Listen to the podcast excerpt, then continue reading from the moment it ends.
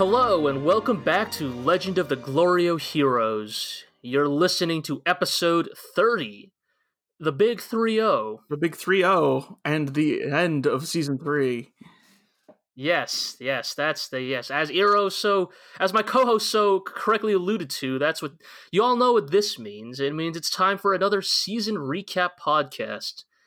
Not only will we be discussing the final episodes of season 3, but as always in the second part, we will be bringing in some uh, distinguished guests to give their hot takes and speculation. So, we'll try to get through this uh, some might say an interesting pair of episodes. uh, we'll try to get through it a little quick. Maybe we'll uh, keep it light on the tangents and the speculation. No promises, though. You know, we fucking Play fast and loose. we play fast and loose. That's why I, I like to keep my crew, you know, high speed, low drag. Uh, as always, I'm your host G, and with me, as always, uh, still struggling to reinvent and define his social brand, is Uh-huh. my co-host Iro. As always, yup. You know, you gotta keep with the times, man. I can't just say the same thing over and over again every single podcast. It gets really boring after a while. but even so, I'm still here trying Yes. my best. I'm the one who got. I'm the one who has to invent a new like bit to introduce us every week. You know, you know. Uh, I, I've, I've run out of like the nautical terms I can use to describe us, but uh, you know, I we do our best. We do our best. And uh, speaking of people who are doing their best, um, Yeah, we should get uh, into these two episodes here. Indeed. Uh, episode 85, The Order for the Transfer of the Capital. And episode 86, A New Government in August. Yeah. So after the uh you know the the very tragic events of uh the last three episodes 85 and 86 are kind of a uh, a, a denouement a cleanup Yes. you know uh, we're kind of we're winding down from the climaxes of season 3 and we start to build up the conflicts uh that are on the horizon of season 4 Indeed. so we open up with uh Mittermeier uh kind of looking into uh Elfried the uh Yes. the uh, the know, estranged mistress of one uh, uh, Oscar von Reuenthal. He's worried about, uh, you know, his friend's affairs, I guess. Yeah, because Reuenthal sure isn't. yeah. Roy don't give a fuck. yes, you know Mittermeier is Mittermeier would definitely be like, for better or worse, Mittermeier is like the uncle you wish was your dad instead of your actual dad. Like you would always ask your dad if you could go hang out at Uncle Mittermeier's house. You'd ask if you could like have a sleepover with his kid. Mhm. because like you know for better or worse anything you could do to get out of a fucking household where your mom is Elfried and your dad is Reuenthal uh, you yes. know, like like Reuenthal Reuenthal is like a little overly dramatic He's like oh this child will grow up to hate me just like I grew up hating my father and it's like gee Reuenthal did you ever think that maybe like you could break the cycle of. Right, like if you were aware of this, maybe you could like put in effort to break this cycle. But no, no, we're just gonna Nope. accept Nope. fate as is. All right. Yeah. and Uh, so, but- uh, Turns out she's uh, escaped custody or she's vanished. And uh, somehow yeah. escaped a penal colony. I maybe we should uh check in with the guards of that penal colony because they're clearly not doing that good of a job. uh, Mittermeier is informed by some mid-level bureaucrat that uh, there's not enough police across Empire territory. Like all of their efforts are focused on like dealing with the terrorist bombings and stuff, uh, and so they don't have any like regular ass guards on excuse duty. me, excuse me, uh, excuse me, sir. Uh, a question from the press. Uh, looking at my notes here, uh, it says that uh, the Galactic Empire owns roughly ninety nine point seven five percent of the galaxy. Uh, how do you not have enough police? Uh, you're mean- an autocratic empire. How many millions of soldiers were like put on "Let's kill Yang Wen Li" duty?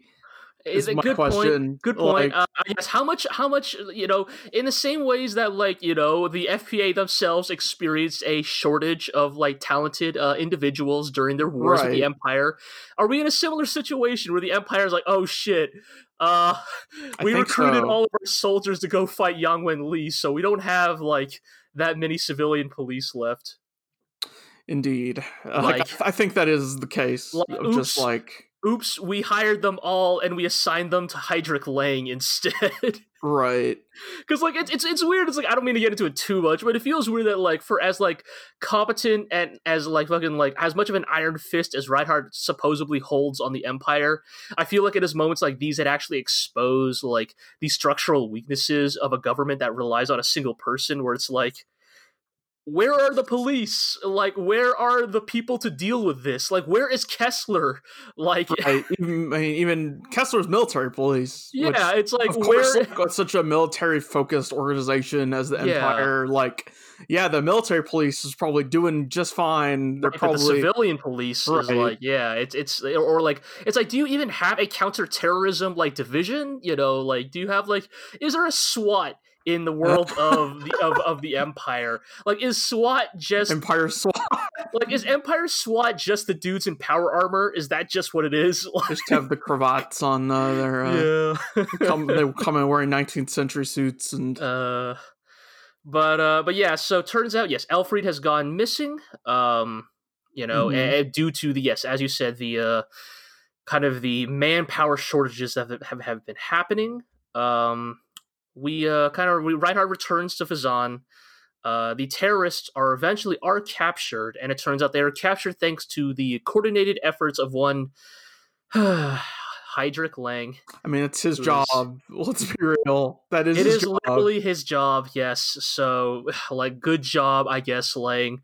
Um, he gets promoted to Vice Minister of Internal Affairs. Uh, he not only does he get promoted, but he's handed a sack of coins, which again is very funny to me. Just Right, like it's not like it's not a check, it's not a credit, it's a, Right. it's, it's a bag of gold coins. like I like for all like as advanced as the empire is, like as one of our commenters rightfully pointed out, like you know you can tell how advanced the empire is technologically because you know they did invent stuff like like the, the FPA never built their own Iserlohn or Geiersburg, and like. You know, they never built their Right. freaking warp drives and they never invented like ships that could land in like the atmosphere. But also apparently they still their primary currency is still like physical minted coinage like my guy that's not a sack of bills that's a sack of coins i can tell like that's hey, I mean, FPA got paper money. We saw it in uh, my Conquest of the Stars. yeah Yeah. They ripped that bill in half.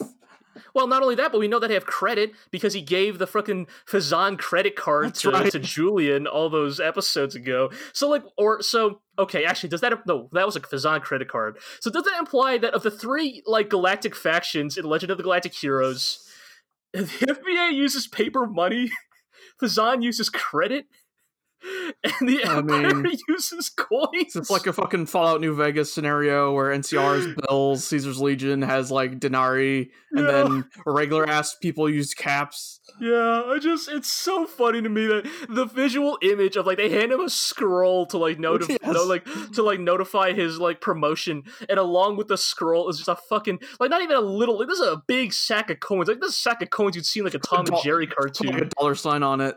Right. Yeah, yeah, like this is like this kind of co- sack of coins you'd see like being robbed from like an old timey bank in an old cartoon. But anyways, so so yeah, so Lang gets promoted, but uh they say he donates all of that money to uh, welfare on Phezzan, yes, and that yes. while everyone uh, was like, "That's obviously hypocrisy coming out of motherfucking Heidrich Lang." Right, like obviously this is a PR play, Uh, but narr- narrator says that uh, he's yeah, ever since he became a small time bureaucrat, he'd been donating to salary, uh, donating part of his salary to uh, charity and educational. right, and stuff and specifically uh, anonymously.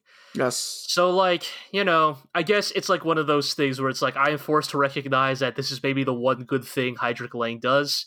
Mhm. Uh, I will still point out this is the same man that gave a speech in season two about how uh, actually uh, uh, democracy is the real fascism.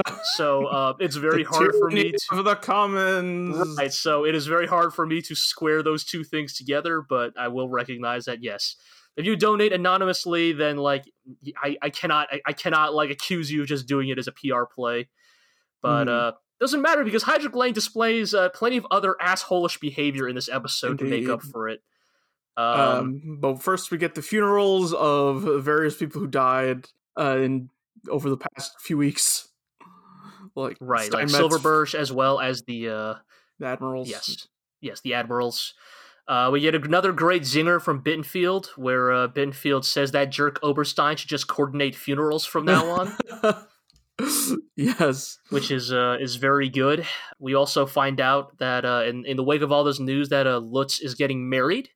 Gosh, I wonder who too. Right, right. He- I love this. I love this. I love this exchange because Lutz asks like his like second in command or like his adjutant, like, "Can you guess who?" And like the adjutant's like, "It's the hot nurse, right?" And Lutz is like, uh, "How'd you guess?" And it's like, It's a great like please. 10 second bit or yeah after he's like how'd you guess how'd you know that the soldier just kind of like stops in his Yeah. tracks and is just like are you kidding me right now and it's like it's like you can just tell that like it's like sir everybody knows this. Like nobody like like it's like it's like that vibe of like even if they didn't say it out loud it's like let's like admiral Lutz you haven't spoken to a woman in like 15 years or something. It's like of course we know like who you Mhm. married. After that we kind of get the admirals hanging out again. Mittermeier, of course, being the the, the very good, very Good nice guy he is, uh, g- gives up a toast to Steinmetz Fahrenheit and, of course, Yang Wen Li. of course Um, yeah we have uh, the other admirals kind of uh, the admirals kind of uh, the, admiral, the admirals kind of basically kind of realizing like well now that we like we've basically beaten everybody important or Mhm. well everybody important is dead you know Yes. that uh this terrorism thing is actually a real big deal yeah uh, considering S- silverberg and Yang Wen Li both died to terrorism right maybe we should deal with terrorism Right. The admirals are kind of contending, like, oh shit, we're dealing with an enemy that we cannot just like blast with, like, you know, we cannot just send Bittenfeld and the black, ti- uh, you know, the the the black lancers in and like just start blasting a planet. You know, like this is a problem that requires a more deft hand, yeah and like this may be out of our expertise. And not only that, but they kind of correctly guess as we begin to see there will be a this is the beginning of a shift in uh who holds the power yes in, in a peacetime government now that there are no more wars to be fought. right there's been such a heavy focus on the military in the empire because they've constantly been a war so now what Like, yes, especially for these admirals who are, by and large, mostly fleet admirals. You know, like Mhm. Kessler, head of military police, like he has that specialty, but most of the, these guys are like fleet commanders through and through, right? Like you do not Yeah. you do not assign like your navy commander to suddenly become, you know, the chief of police. Like, you know, these are guys that are now going to be in like weird, less familiar roles, and uh, you know, as if to like you know hint at the things that are about to come. We uh we next cut to a scene of Lang meeting with uh one Rubinsky. Yes, yes, to confirm our greatest fears, uh, Lang is indeed, uh, if not explicitly uh, colluding with Rubinsky, is uh, communicating with him uh, surreptitiously and without the knowledge of, uh, at least what appears to be without the knowledge of uh, either Reinhard or Oberstein. Yeah. And uh, Rubinsky butters butters the him up, talking about how, uh, you know, ah, yes, I am subservient to the Kaiser. Like, all of my actions were obviously for self preservation, but, you know, like, Kaiser Reinhard's a hero with no equal. I, Right. Uh, Rubinsky drops line. He's like, "Oh, you know, if if the Kaiser had shown up, I totally would have handed over control of Phezzan. But I'm just such a little pebble. He carelessly knocked me aside instead of asking nicely. But Yep. I understand. And it's like, oh, please, Rubinsky. It's it, it is Uh-huh. it is it is disturbing to see Rubinsky of all people bow and scrape like this. He'll like, do it. He'll but do also like that's the thing. Like wants. Rubinsky is cut from the same cloth as guys like Job Trunicht. You know, utterly shameless. Mm-hmm. And uh, he pulls out a little hologram of Elfried because he's aware of her whereabouts, apparently, Yes. and basically extends the offer to Lang that, uh, hey, I'll uh, give you the dirt to get rid of Reuenthal. Yes, yes. Basically, uh, Rubinsky is still kind of playing on Lang's kind of grudge with Reuenthal that uh, uh, basically still wants to see him depose, despite the fact that Reuenthal has now gained more power than ever. And Mhm. um, Rubinsky basically says that uh, we can have Reuenthal destroyed with this information. Uh, before that happens, though, we are informed of a shocking incident on Phezzan. Gas. Uh, one Nicolas Boltec has been arrested and accused of being an accomplice in the murder of Silverberg. mm-hmm. Uh, basically, they say that oh, like even though you got injured in the bombing, that was just uh, that was just cover, like you were behind it, and so he is arrested, and then uh, Def- definitely commits suicide. Is not assassinated at all. Right, certainly not. Certainly not. Uh, certainly does not hold parallels to recent news of like a high-profile person being arrested for crimes that, uh, regardless of whether they committed or not, are extremely heinous and could be incriminating towards a lot of other powerful people. Uh, suddenly being mysteriously assassinated while in prison. Uh, certainly not weird at all. Committed suicide. Uh, of course, you're right. Uh, committed suicide. Right. Yes. Uh, yes. Of course. Just you know, the guards weren't paying attention. Right. Yes. Uh, but yeah, so Boltec is Uh. killed in prison, and uh, Lutz uh, points out that uh, this sets a dangerous precedent. Right. So he was also injured in this very same bombing. Right, There's no proof that he's not involved either. right. That essentially, in terms of like, not in terms of guiltiness or not, but in terms of like validity as a suspect, Lutz is just as susceptible as Boltec. hmm And Lang has set a precedent that he can take control and uh, have his internal affair government override military authority. Yeah. And Uh, uh, he uh, notes that uh, if this uh, is allowed to continue, the empire will fall to a spiral of scare politics where government goes rampant and just cuts out every uh, un- unsavory element. Indeed, indeed. You know, I mean, again, we always say that, like, even when the FPA was in its like dying hours, like, never underestimate how aware individuals are of the events that surround them. You know, like mm-hmm. people like Lutz are not stupid; they can see what's going on here. The problem, as always, is like these kind of things have Whether so they're much capable of changing them. right they have so much mass and momentum to them that like it can be very difficult to stop something once it's begun uh, we return back to Rubinsky, who is just channeling his most fucking off-brand Lex Luthor shit, wearing this open shirt and Yes, so- drinking. like fucking chest hair just bursting out from like the unbuttoned like like polo he's wearing, like you know, just drinking his like, Uh, you know his Phezzan whiskey or whatever, you know, waxing poetic to uh, Dominique, who I is think uh, this bottle also says Alpha Seal on it. Oh, Actually, does it actually say Alpha Seal? Okay, think that's great. I didn't even notice that. That's fantastic. Somehow, fucking Rubinsky, that fucking snake, getting his hands on that Alpha Seal whiskey as well. But yeah, so Rubinsky admits that uh, he doesn't really care whether Lang succeeds or not. What he really wants is uh, for Lang to kill an innocent person. Because now, like, regardless of what Lang accomplishes, um, Mhm. Rubinsky benefits because should Lang succeed in implicating Reuenthal and deposing Reuenthal, then good job, you got Reuenthal out of the picture. But should Lang fail and an internal inquiry be like you know targeted towards him, eventually it's going to be found out that he had Boltec assassinated, and his career is also ruined. So either way, Either way, Rubinsky takes a piece off of Reinhard's table. yep, he wins either way. Indeed. With that taken care of, uh, Dominique is basically just like she's kind of taking this kind of Boy, you're sure a snake. You're wrong. You're sure a snake, Rubinsky. yeah. She's kind of started taking this weird like subversive tone against Rubinsky. Like I think I mean we have seen this ever since Rupert's death. Like it's hard to tell if Dominique Right. actually cared for Rupert, but one way or another, Either way, she was just not really okay with the him being shot up. Uh, I think for better or worse, I think it's just that Dominic is beginning to become very aware of like Rubinsky's very like moral like morally ambiguous to not even begin to describe Rubinsky's methods, but like Yeah. you know you know what I mean. Like there's probably like Dominic once upon a time like, well, Rubinsky's a powerful man doing what needs to be done, but now she's like, oh, he's just doing some really ratchet shit here. But also, I don't know how uh, I don't know how uh, altruistic Dominique is because there are some things she does in these next couple of scenes that also throw her motivations into Uh, question. she uh, heads to another room where it's revealed that they have Elfried Yes. and and her child. Uh, Uh, I also want to point out, I really want to point out real quick. So this scene, they're back in Rubinsky's like mountain cabin.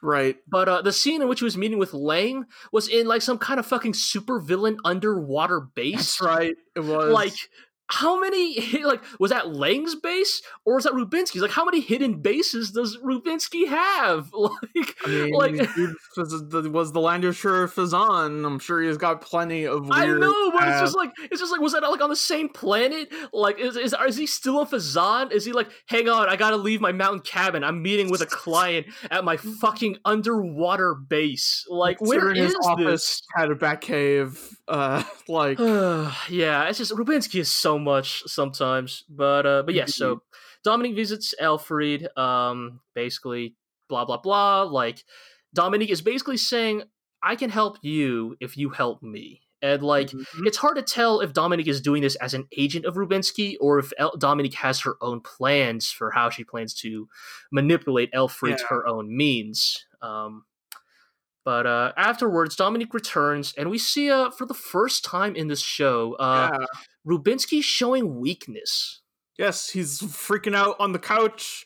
Apparently, he's having seizures. Yes, and apparently this has not been the first time. To not have them. yes, yes. We find out that uh, Rubinsky has been suffering from chronic seizures, and uh, the occurrences have been slowly becoming more and more frequent as of late. And uh, I do have to like my thought instantly here was that Dominique is somehow involved in this, maybe secretly poisoning him. yes, because you notice a specific detail. Right. So earlier when they're drinking, uh, you know, Rubinsky's enjoying his uh fancy whiskey, and uh, but Dominique, we get like a shot of Dominique's glass, which is full, but and like has condensation all over it, which means she has not been drinking any of it. Uh, it's just sitting Yes. there. So I was like, uh, oh, she's hmm, she put something in this. Yeah. Like, Like it, I think I think that's a good thing to point out. And I think only someone of uh, someone of only of your alcoholic caliber could have noticed such a Wow. detail. wow, Uh, What, I'm just saying, you- the the master of drinking, uh, Iro would of course recognize, you know, such a detail. You know, like this is why this is why you're on the podcast because you know a fool like me would have not paid any attention to it. You know, but uh, but someone like you, you know, your your your your your your your eye for the details, especially when it comes to alcoholism, Ugh.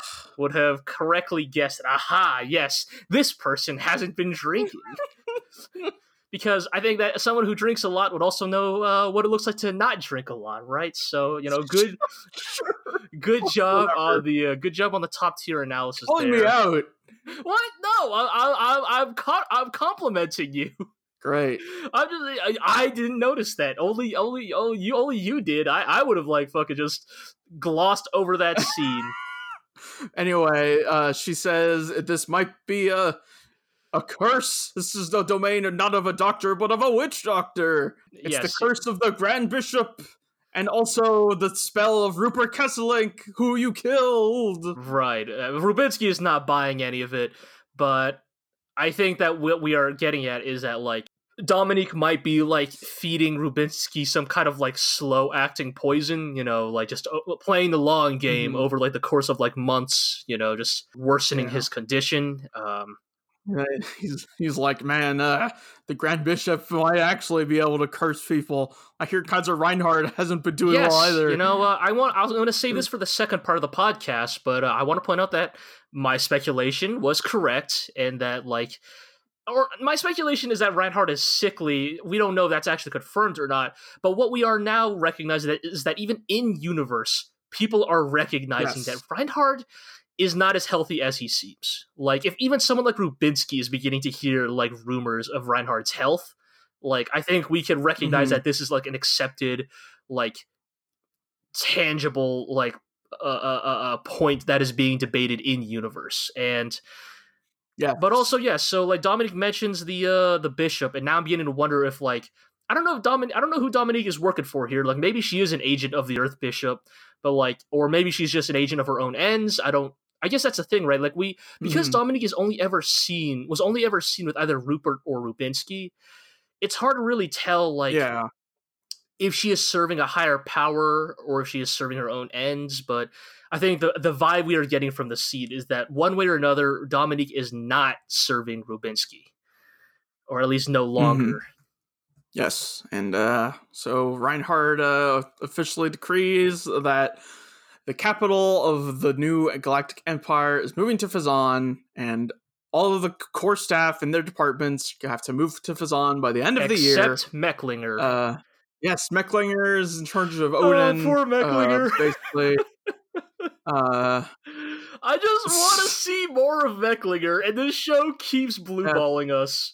So a lot of everyone, all the like bureaucrats and their families and yes. staff and millions of people. Right. They specifically point out that Kessler, head of military police, will also be coming to Phezzan. He was previously stationed at Odin. Mm-hmm. I think this is a very notable thing to point out because, as we all recall, like Kessler was not only like head of military police, but like I think was like kind of the de facto head of security for Annerose. Like I feel like that is the implication, yeah. and that by moving by moving Kessler off of Odin and leaving only Mecklinger behind in charge. Like I'm not saying Mecklinger's going to do a bad job, but it does make me wonder. Yes, it does make me wonder if like this this may have some unintended consequences. Yes, and uh, I mean Hilda brings us up asking if they're going to move Annerose to Phezzan right. as well. But uh, Reinhard says Kircheis's grave is on Odin, and uh, even though he moved all the government stuff to Phezzan. uh, for convenience of ruling the galaxy. He has no right to move certain right. things.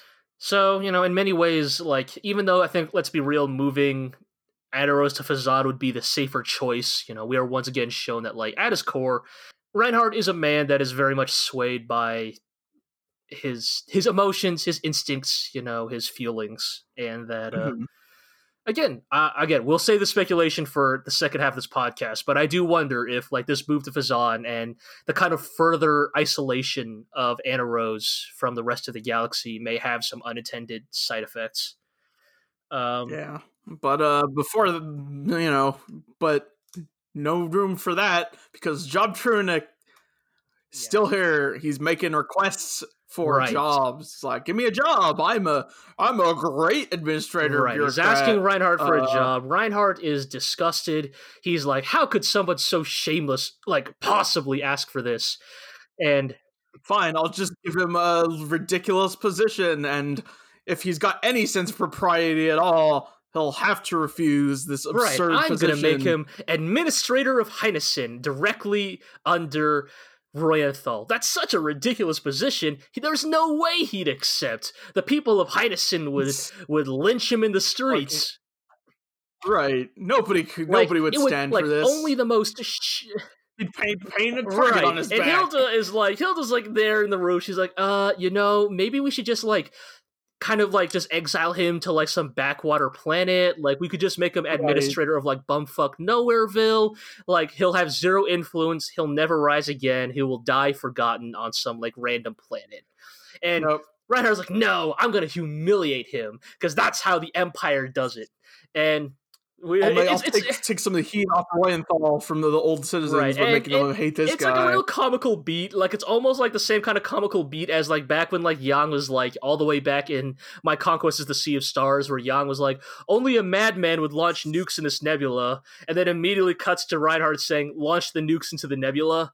Like yes. Like Reinhard is like only the most shameless, fucking spineless piece of shit would ever accept this job. And then the scene cuts to and then John uh, Wait, what do you mean he accepted?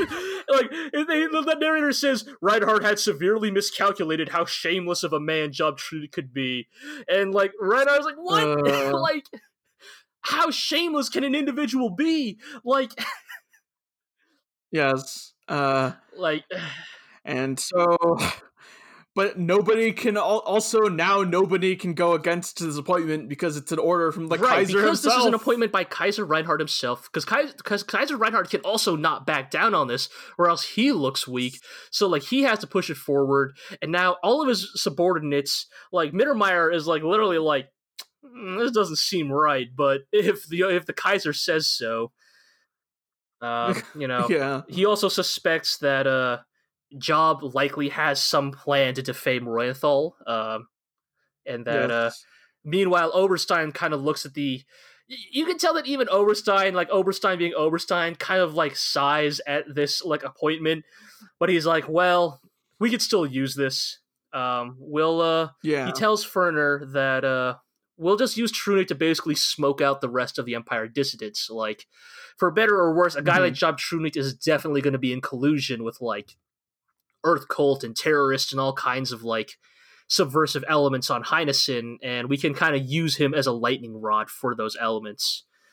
Um, meanwhile, Ferner kind of walks away, kind of wondering to himself, similar to Lutz, boy, we sure are talking about a lot of purging in this new gr- We're government. sure getting rid of a bunch of people. Uh, what happens when all of the quote unquote dangerous people are uh, disposed like of? might might all of this like internal purging have some unintended consequences? Oh well. And then uh, the scene Oh, we finally get this ridiculous flashback, the most fucking the most fucking ridiculous empire ass thing you can imagine. It's a scene we we, we flash back to to to uh, Reinhard's childhood. We find out that kid Reinhard was afraid of the dark.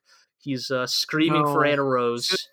Sister, help me with Yes, the uh, dark. Annerose finds Reinhard and she gives him a very nice speech about how, because you're blonde haired, you always have your light with you. You will never be a.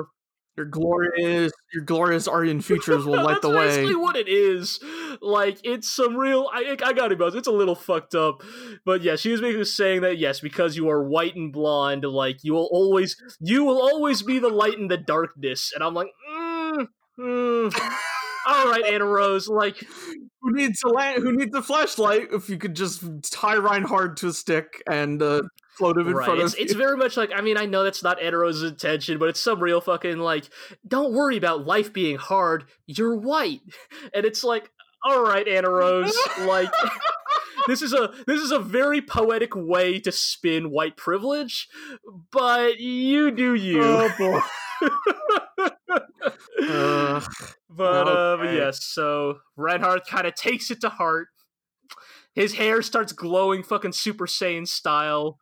uh-huh. I wonder if this is stock footage from Golden Wings. Yeah, I would not be surprised. It feels very much like that. Like very like very flowery, very like like there is like a there is a foppish elegance to this scene that is like kind of betrays Yes. the usual more grounded nature of the regular OVA. Um but anyways, Reinhard basically uses this flashback to kind of like hammer the point of like, man, Annerose was always there for me. And then like when she got like kidnapped by the Kaiser, like I wasn't there for her or something. And like And yep. and uh Yeah, and uh, we end on that slightly Yes. bizarre note and move into episode 86, the last episode yeah, of season so 3. we find out that it is now July. Uh, Kaiser's uh, basically started begun to complete the transfer of uh, all of Odin's kind of assets to Phezzan. Uh, the news has reached Yep, Iserlohn. and, Uh, j- mhm, and get this whole conversation between Julian and Caselnes about how uh, now that the Empire controls all space, basically, like there's really no point in them going after Iserlohn. It's lost all strategic value because it's no longer a choke Right. point uh, between the two halves of mean, the galaxy. it, it like I mean, let's be real here. This is something we've been saying since the start of season three. Like since the start of season three, Iserlohn has lost its strategic value. Like the only reason Reinhard went to war, you know, on Iserlohn is because of Right. Yang Wen Li, and Julian basically recognizes a few very key important facts about their like highly contentious strategic situation, and that is that a without Yang, Reinhard has lost his motivation for conquering Iserlohn. You know, at the end of the day, Reinhard is a man ruled by his emotions. Like, in many ways, Reinhard never needed to fight Yang and Iserlohn to begin with, but now that Yang is gone, Mhm. Reinhard has lost even that reasoning. Julian recognizes B, yes, Iserlohn has lost its strategic value because, you know, if you imagine like the shape of the Galactic Heroes galaxy as like a donut and like, you know, like Heinesen and Odin are on each are on like you know west and east on opposite sides, and like yeah. Phezzan is north, or actually no, Iserlohn is north, so Phezzan is south. Galactic North. and Iser, Iserlohn was Galactic North. Like without now that like they control Phezzan, and Phezzan is the new center. Now Iserlohn is the opposite side of the. Now Iserlohn is the new opposite end of the galaxy, and as a result, like there is like no reason for Odin to pass through to Heinessen because at the end of the day, they'll be going to Phezzan first.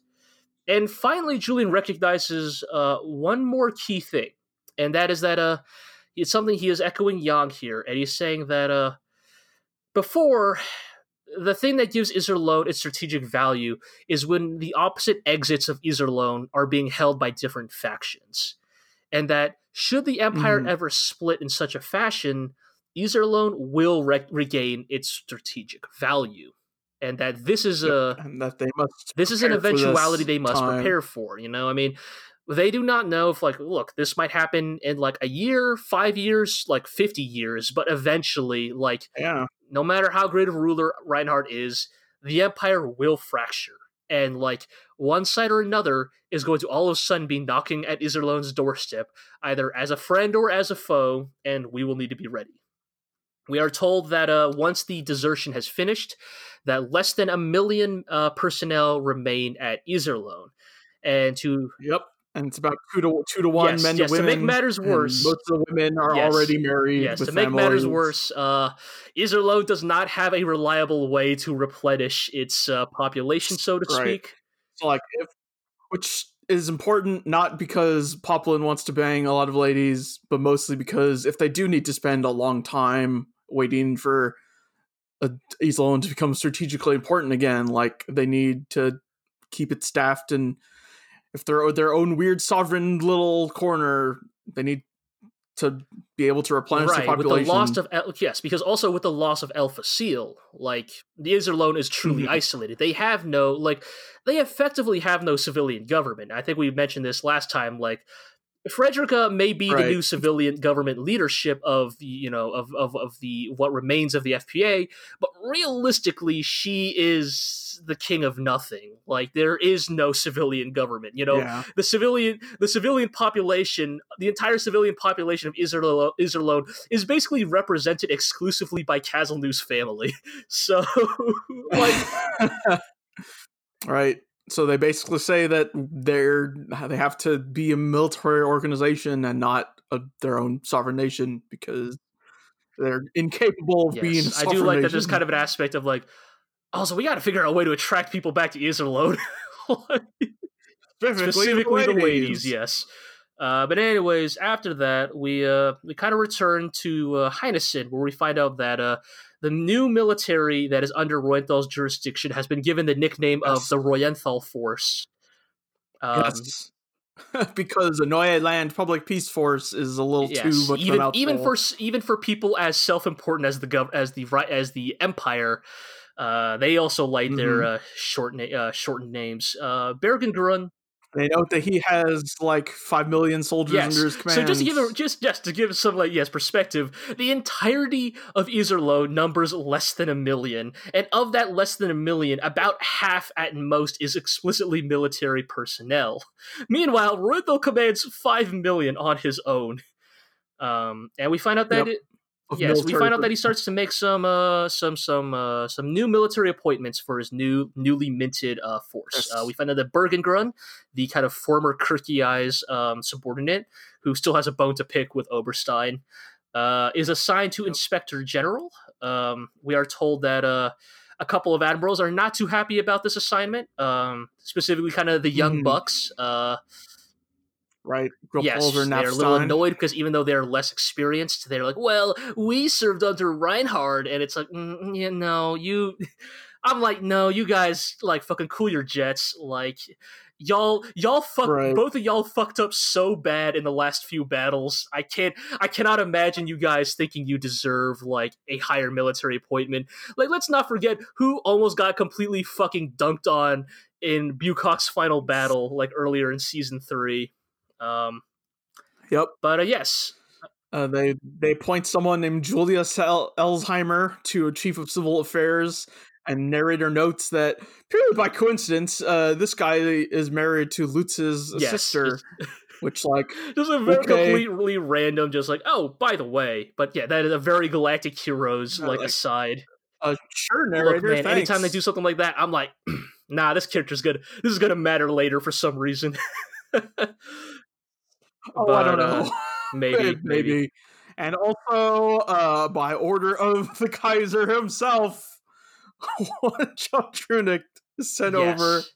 Uh, Reuenthal also incredulous at this assignment, but like everybody else is like, well, if the Kaiser wills it, all right, welcome, welcome to the job, but job. also, but also, he's like, if he does anything, we'll just yes, kill uh, him. right, Reuenthal says we'll use Job Trunicht to his maximum, you you know, his maximum potential. But the first time, first time he fucks up, like, we'll bring the axe down on him. Uh, Not even fire him. yes, Just uh, execute. Reuenthal then is notified that uh, the Iserlohn dis- uh, deserters are arriving on Heinessen and that they kind of need to figure out what to do. Uh, Reuenthal, uh, It's a pretty mean- reasonable. I mean, here's the thing: stand. Is not a nice man, but I think he's a fairly reasonable man. Like, regardless, or the way I would put it is like, regardless of Reuenthal's own personal feelings on these deserters, like even if Reuenthal Mm-hmm. himself actually wanted to execute these, these deserters, if Reuenthal He knew. He would also know it's right idea. The kind of guy where he is like he is ruthless but he's also pr- and pragmatic but he's also like fairly rational about like when to apply those traits and when to like do the like smarter thing and so Reuenthal offers Mhm. amnesty to all the Iserlohn defectors however high-ranking officers must be uh, registered to a uh, a database essentially uh, and in that Yeah. database. And the highest, the highest ranks must be have to like Yes, fingerprinted yes. and all that, and like renew registration yes, regularly. basically keeping tabs on them. Uh, and in that list, Reuenthal finds one uh, Vice Admiral Murai, yeah. and uh, Uh, how odd that such a high up uh, staff member would defect. yes, Reuenthal kind of. Reuenthal being Reuenthal, kind of uh, like he immediately recognizes that okay, a guy like Murai does not actually defect because he's lost faith in the cause. Like a man like Murai defects because there's something to be gained from this. However, Reuenthal Right. arrives at a different conclusion. He suspects that Murai defects because he might be an agent in similar like acting as an agent. Right he might be acting as an agent similar to ansbach you know that like he kind of flashes back to like you know the attempted assassination of reinhard and he's like somebody who defects like this has a goal and we should keep a close eye on them.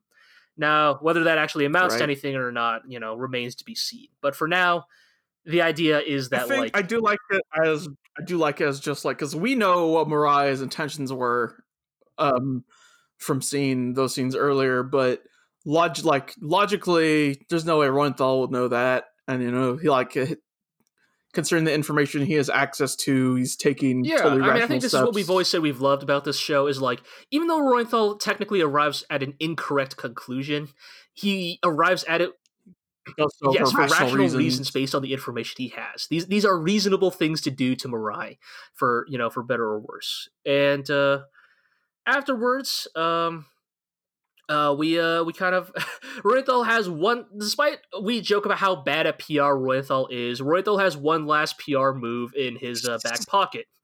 And that is, as the new kind of like official administrator to Neue Land, he officially, uh, he officially uh, recognizes and praises, uh, uh, memorializes uh, Yang Wenli. Um, hmm Holds a fancy service Yes. and everything. uh, officially recognizes the actions of Yang Wenli, essentially say that this man was not a criminal, he was a hero, a patriot, blah, blah, blah. Like, however, Reuenthal being Reuenthal, he mainly does this because he suspects that, like, by doing this, he gets to position himself as, like, oh yeah, I was a friend A of Wenli, fellow. and res- I respected him, but also has the knock-on effect of that any FPA resentment that might be held towards, like, uh, um, the death of Yang Wen Li will now be aimed at the deserters instead. Because now they, Yeah. he, has effectively set up a social condition in which anybody who is mad about Yang's death can now aim it at, hey, how about you fucking deserter guys, like who like fucking abandoned Yang Wen Li in his time of need? Fuck you guys.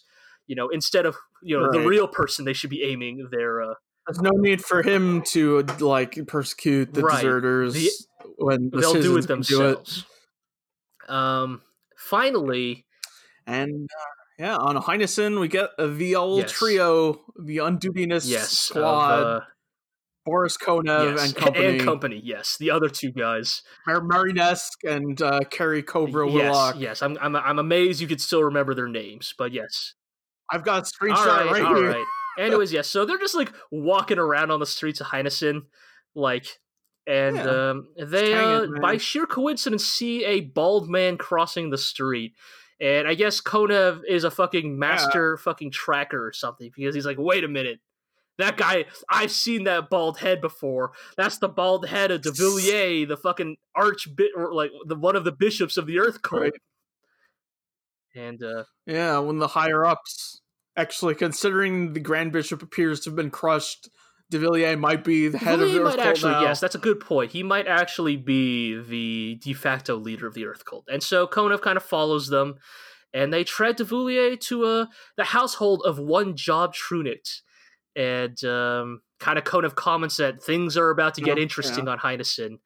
I, I, Yep, we've known for many, many, many episodes that Trunicht's been in Yes, bed with I- Cult. I cannot so- help but chuckle that like Konev recognizes this, but then makes like no comment about like, oh, maybe we should tell the authorities. He's just like, nah, let these fuckers like, right, let Tear these fuckers tear each other apart. Like, so, uh, so yes. Uh, after that, we kind of finally return back to Iserlohn. We find out that uh, Julian Yes. has begun recording his own star log. Um, Yep, and uh it's like recording and thinking back to Yang Wenli, Ghost Yang Wenli, giving him Yes, uh, advice. Julian is kind of concerned about some very real issues about the survival of Iserlohn. Uh, Julian is, of course, concerned that, uh, in some ways, perhaps that uh, a Republican democracy can now only subsist on Yang's memory. That, uh, in many ways, kind of echoing the conversation we had in the prior podcast, that perhaps in some ways, Iserlohn will only survive for as long as we can basically like exploit Yang's ghost, Yang's memory as like a martyr for Yeah. a liberal democracy. which also ironically means accepting the effectiveness of reactionary terrorism by making Yang Wenli's death a meaningful one for their own purposes. You see Julian kind of like wrangling with a lot of very difficult topics in this kind of internal monologue of his, and like it, is interesting to kind of like see Julian, like Julian, the man he is, kind of bouncing off of Julian, the like. Or, or Julian's memories of Yang Wen Li. Like he has a conversation with like Ghost Yang, but it's not really a conversation in the same way that like Reinhard had conversations with Ghost Kircheis. This feels more like this feels more like Julian is in his right mind, but he's kind of rec- recalling important things Yang has said in the past, and like trying to like bounce those off of like it's like it, it's it's a very like bittersweet thing of like Yang is no longer there to give Julian new advice, so now Julian must just rely on the advice Yang has already given him while he was alive, and like Yeah. Julian is just he's really doing his best to like try to like figure out like How do we do this? how do we do this? Like we are truly in like a, a like this is a truly grim position for like Iserlohn and you know the remains of the FPA. But uh even Julian's got even Yep, like they they have to use Yeah, Yang's image like they have to, to, keep like, it going. even though like it's something Yang never would have wanted. Like we don't have a choice. Like this is why we have these big portraits of Yang Wen Li everywhere now because like Yang would have hated it, but like in the same way that well, we'll get into this later. Anyways, uh, even Julian has to eat sometimes though, so he's going to the now very empty cafeteria, uh, where he runs into Karen Right. and uh. Karen kind of uh channeling some uh Karen's kind of channeling some like late '90s tsundere vibes here, uh, which is perhaps fitting considering the time period these episodes of uh Galactic Heroes start to air in. Uh-huh. She hands him uh she hands him a uh, questionable beverage, stated to be a, a fatigue remedy passed down in the Kreutzer Yes, family for yes, generations. It tastes awful apparently, but uh, you know you could kind of tell that this is kind of Karen's own roundabout way of trying to uh try to get along with Julian better. Uh-huh. Like you can tell she is not trading as many barbs with Julian, and you know that uh I think um, for better like for as much as he fucks up every single time he talks to her, his taking on the responsibilities of the new situation or something that yeah, she respects. Yeah, like this is a very. I think, I think I think most people have recognized like how heavy of a burden Julian has kind of put on himself and uh, are kind of reacting accordingly. But uh, like luckily we she talks to oh, uh, yeah. yeah she talks about how great Frederica is as well. they have this conversation about her. Yeah, yeah, that like how Frederick herself has also kind of taken on a a tremendous burden and like one that she was not even traditionally trained for. Like at least Julian like Mhm. is nominally like this promotion is not unthinkable. Like he is a mil- he is military in some regard, but like Frederica has fully transferred from military leadership to civilian leadership.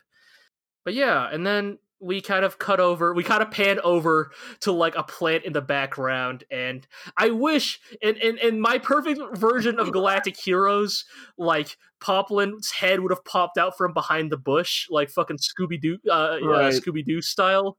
Get like a head, like Yeah, head stack. But like, uh, instead, we just find out that uh, Well, you know, Poplin and and uh, Dusty are also in the cafeteria, kind of eavesdropping on Julian and Karen. They're kind of having some fun. uh-huh. Um, you know, uh, I, I like this one bit here about like Poplin just fucking roasting the shit out of Dusty. Like he's like less than one is still Uh. zero when it comes to like sexual conquests or something. It's a very Ugh. fucking it's a it fucking roasts the shit out of Dusty. It's uh I I love those two and I'm glad they're still here to do their thing. right. Um I'm glad we can still talk. They can still talk Yes, shit about each other. I'm- uh, But uh, finally, we kind of cut to a kind of a, a kind of convening of the remaining leadership of Iserlohn because we need to discuss the Yes. new name of our organization. Indeed, very important. Coming up with a good name. You know, we kind of It's like coming up with a good catchphrase. yeah. I mean, in many ways, important. like it's fun to poke at, but this is a very real thing. Like names are a huge deal with organizations. Like it can it can mm-hmm. define like for better or worse, it can define like your like the cultural memory of your organization for like the rest of its existence. Like Right. As they point out, like if they just call themselves like Democratic Republic Republic Nation, like that's instantly positioning themselves as blatantly antagonistic right, to the and Empire. then all of a sudden the Empire does in fact have a press have a newfound pressure to stamp this out. You know, it's like, but it's it Mm-hmm. can be even minor things like is your name one that can be like easily like shortened into like a like insulting nickname can is your organization have like like if if if the, do the initials of your organization spell out something embarrassing?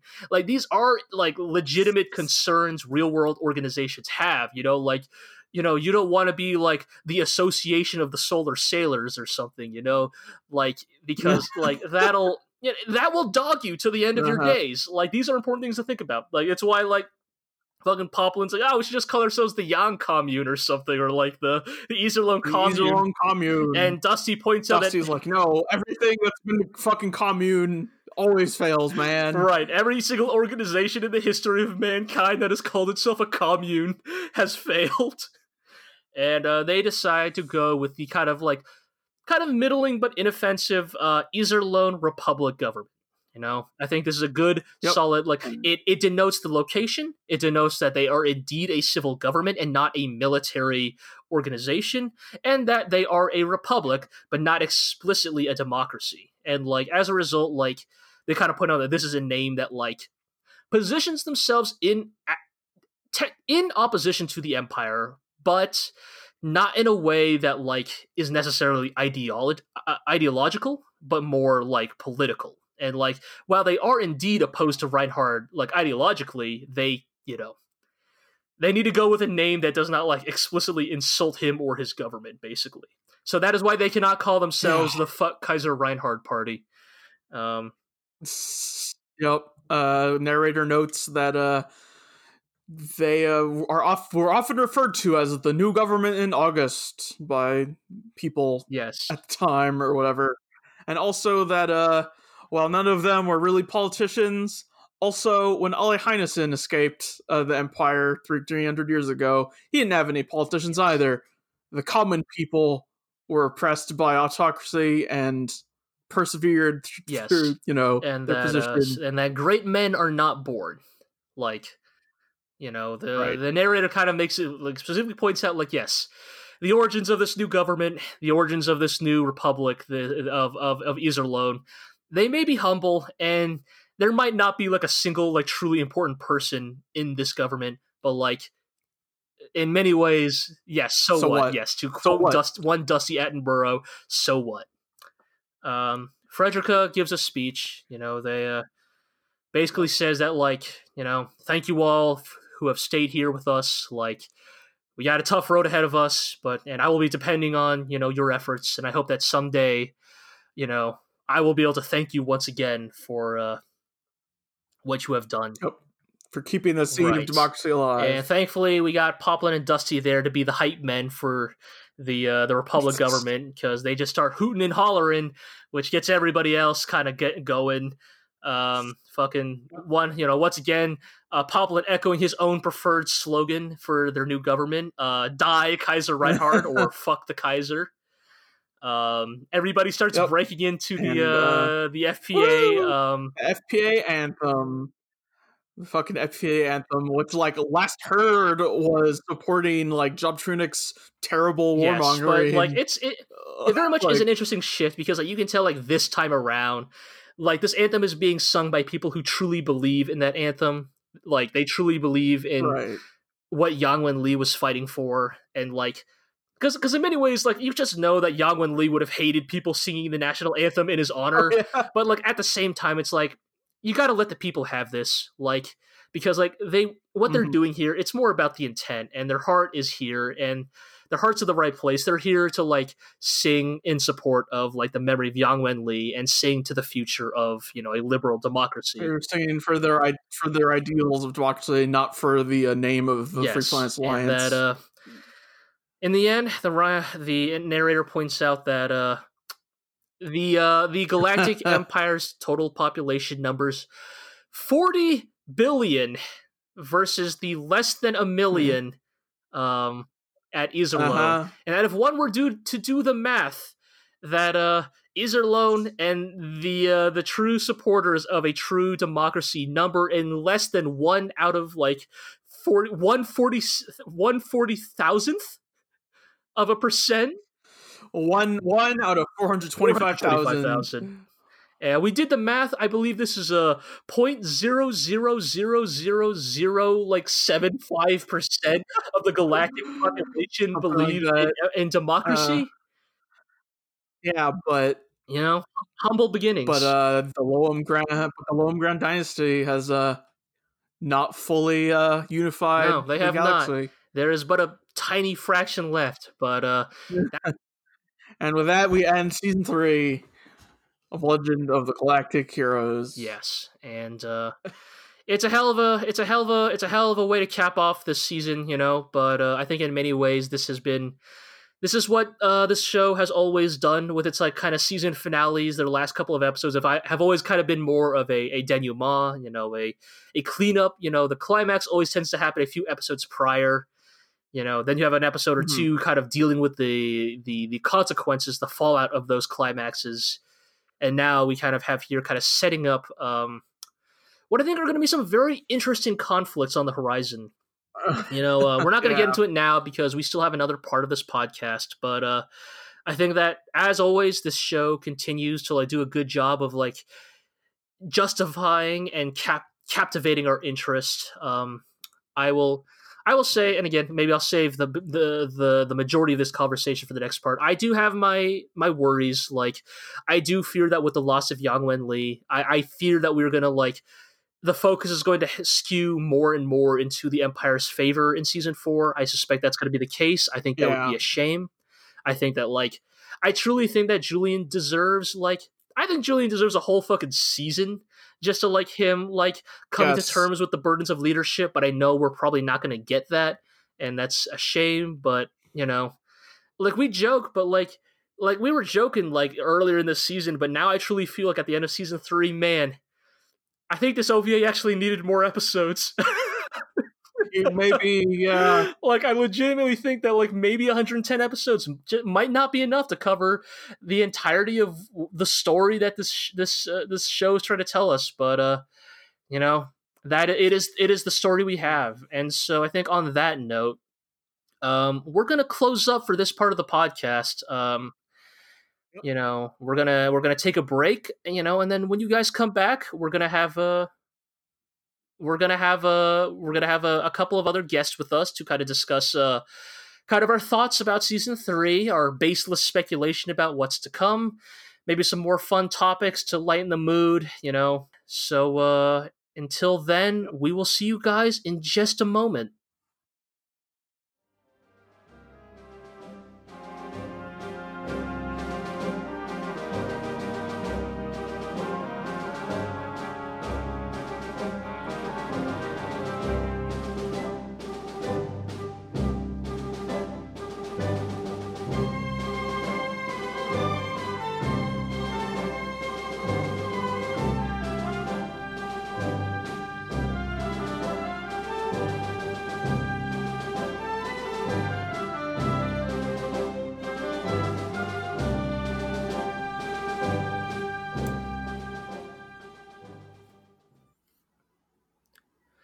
You've returned to Legend of the Glorio Heroes after that very short break.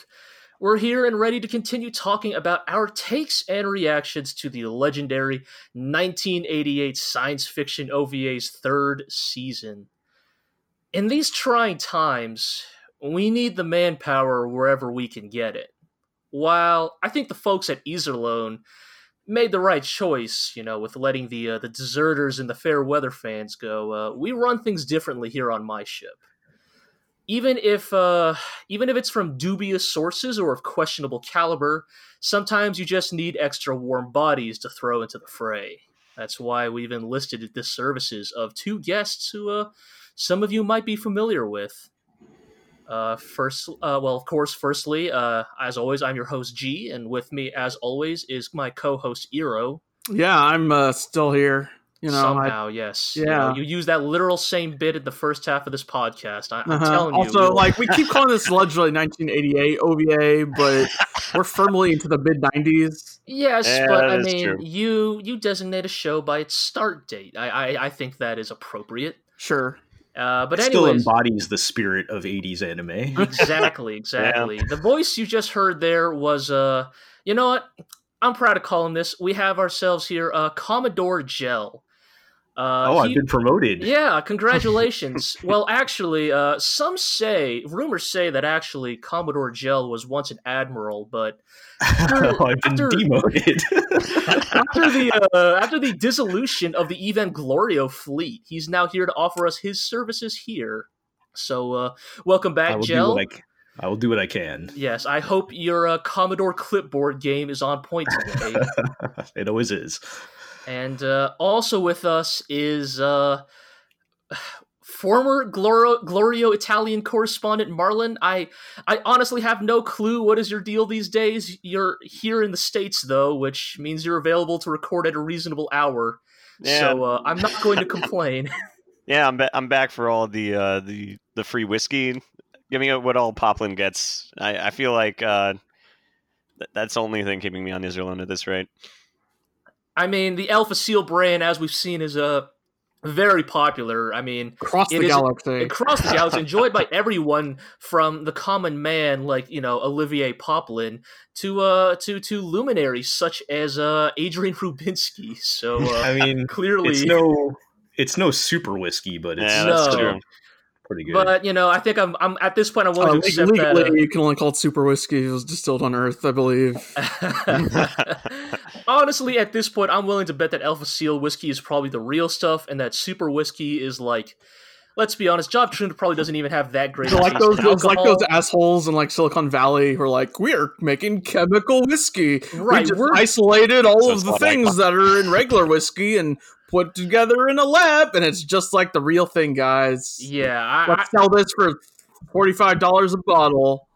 When I, you could get like a perfectly good regular ass whiskey for like twenty dollars a bottle. Mhm. Anyway, and, you, and you got mad at me for uh, for turning your your extensive knowledge into a Yeah. bit in the first half of this podcast.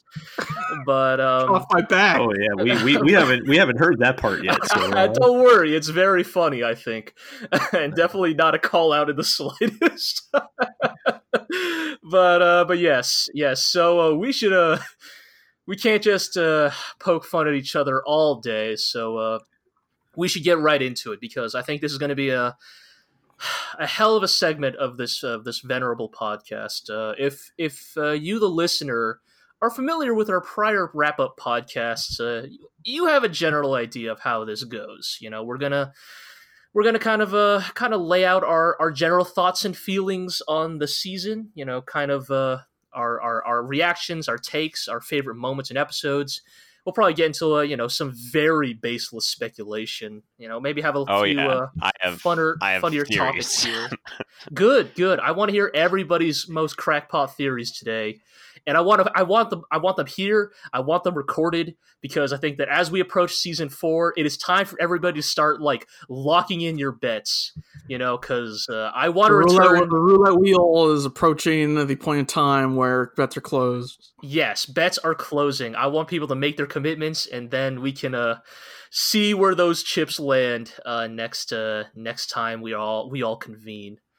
But uh, yeah, so I guess we should just get to uh, kind of the uh, the first topic, uh, the first big topic we kind of have here on our list, which uh, we should just uh, we should just uh, get this out of the way, shall we? Um, you know, I think that uh, despite the you know I think we've all had fun watching Legend of the Galactic Heroes, but uh, I think uh, I think this season kind of ended on a real uh, a real a real uh, dour note, and uh, I think all of us here are here because uh, I think we all have something to say. We all have something we want to mention about uh, our celebration of the life and times of Yang Wen Li.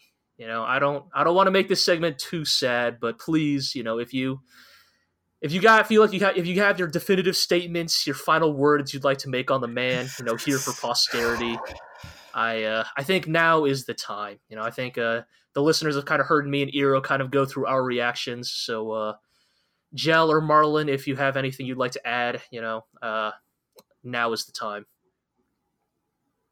Yeah, that's a that's a tall uh, tall order there to. Uh, I know, starting off on a really fun topic. I'm sorry. I mean, I, I most most of what my feelings uh, pretty much echo what you guys said. I mean, we we kind of knew this was inevitable, and in some ways, we kind of felt like it was inevitable by the end of season three. It didn't make it any less painful to watch. I mean, I also I think G, you also said it was one of the most difficult works of fiction to watch ever.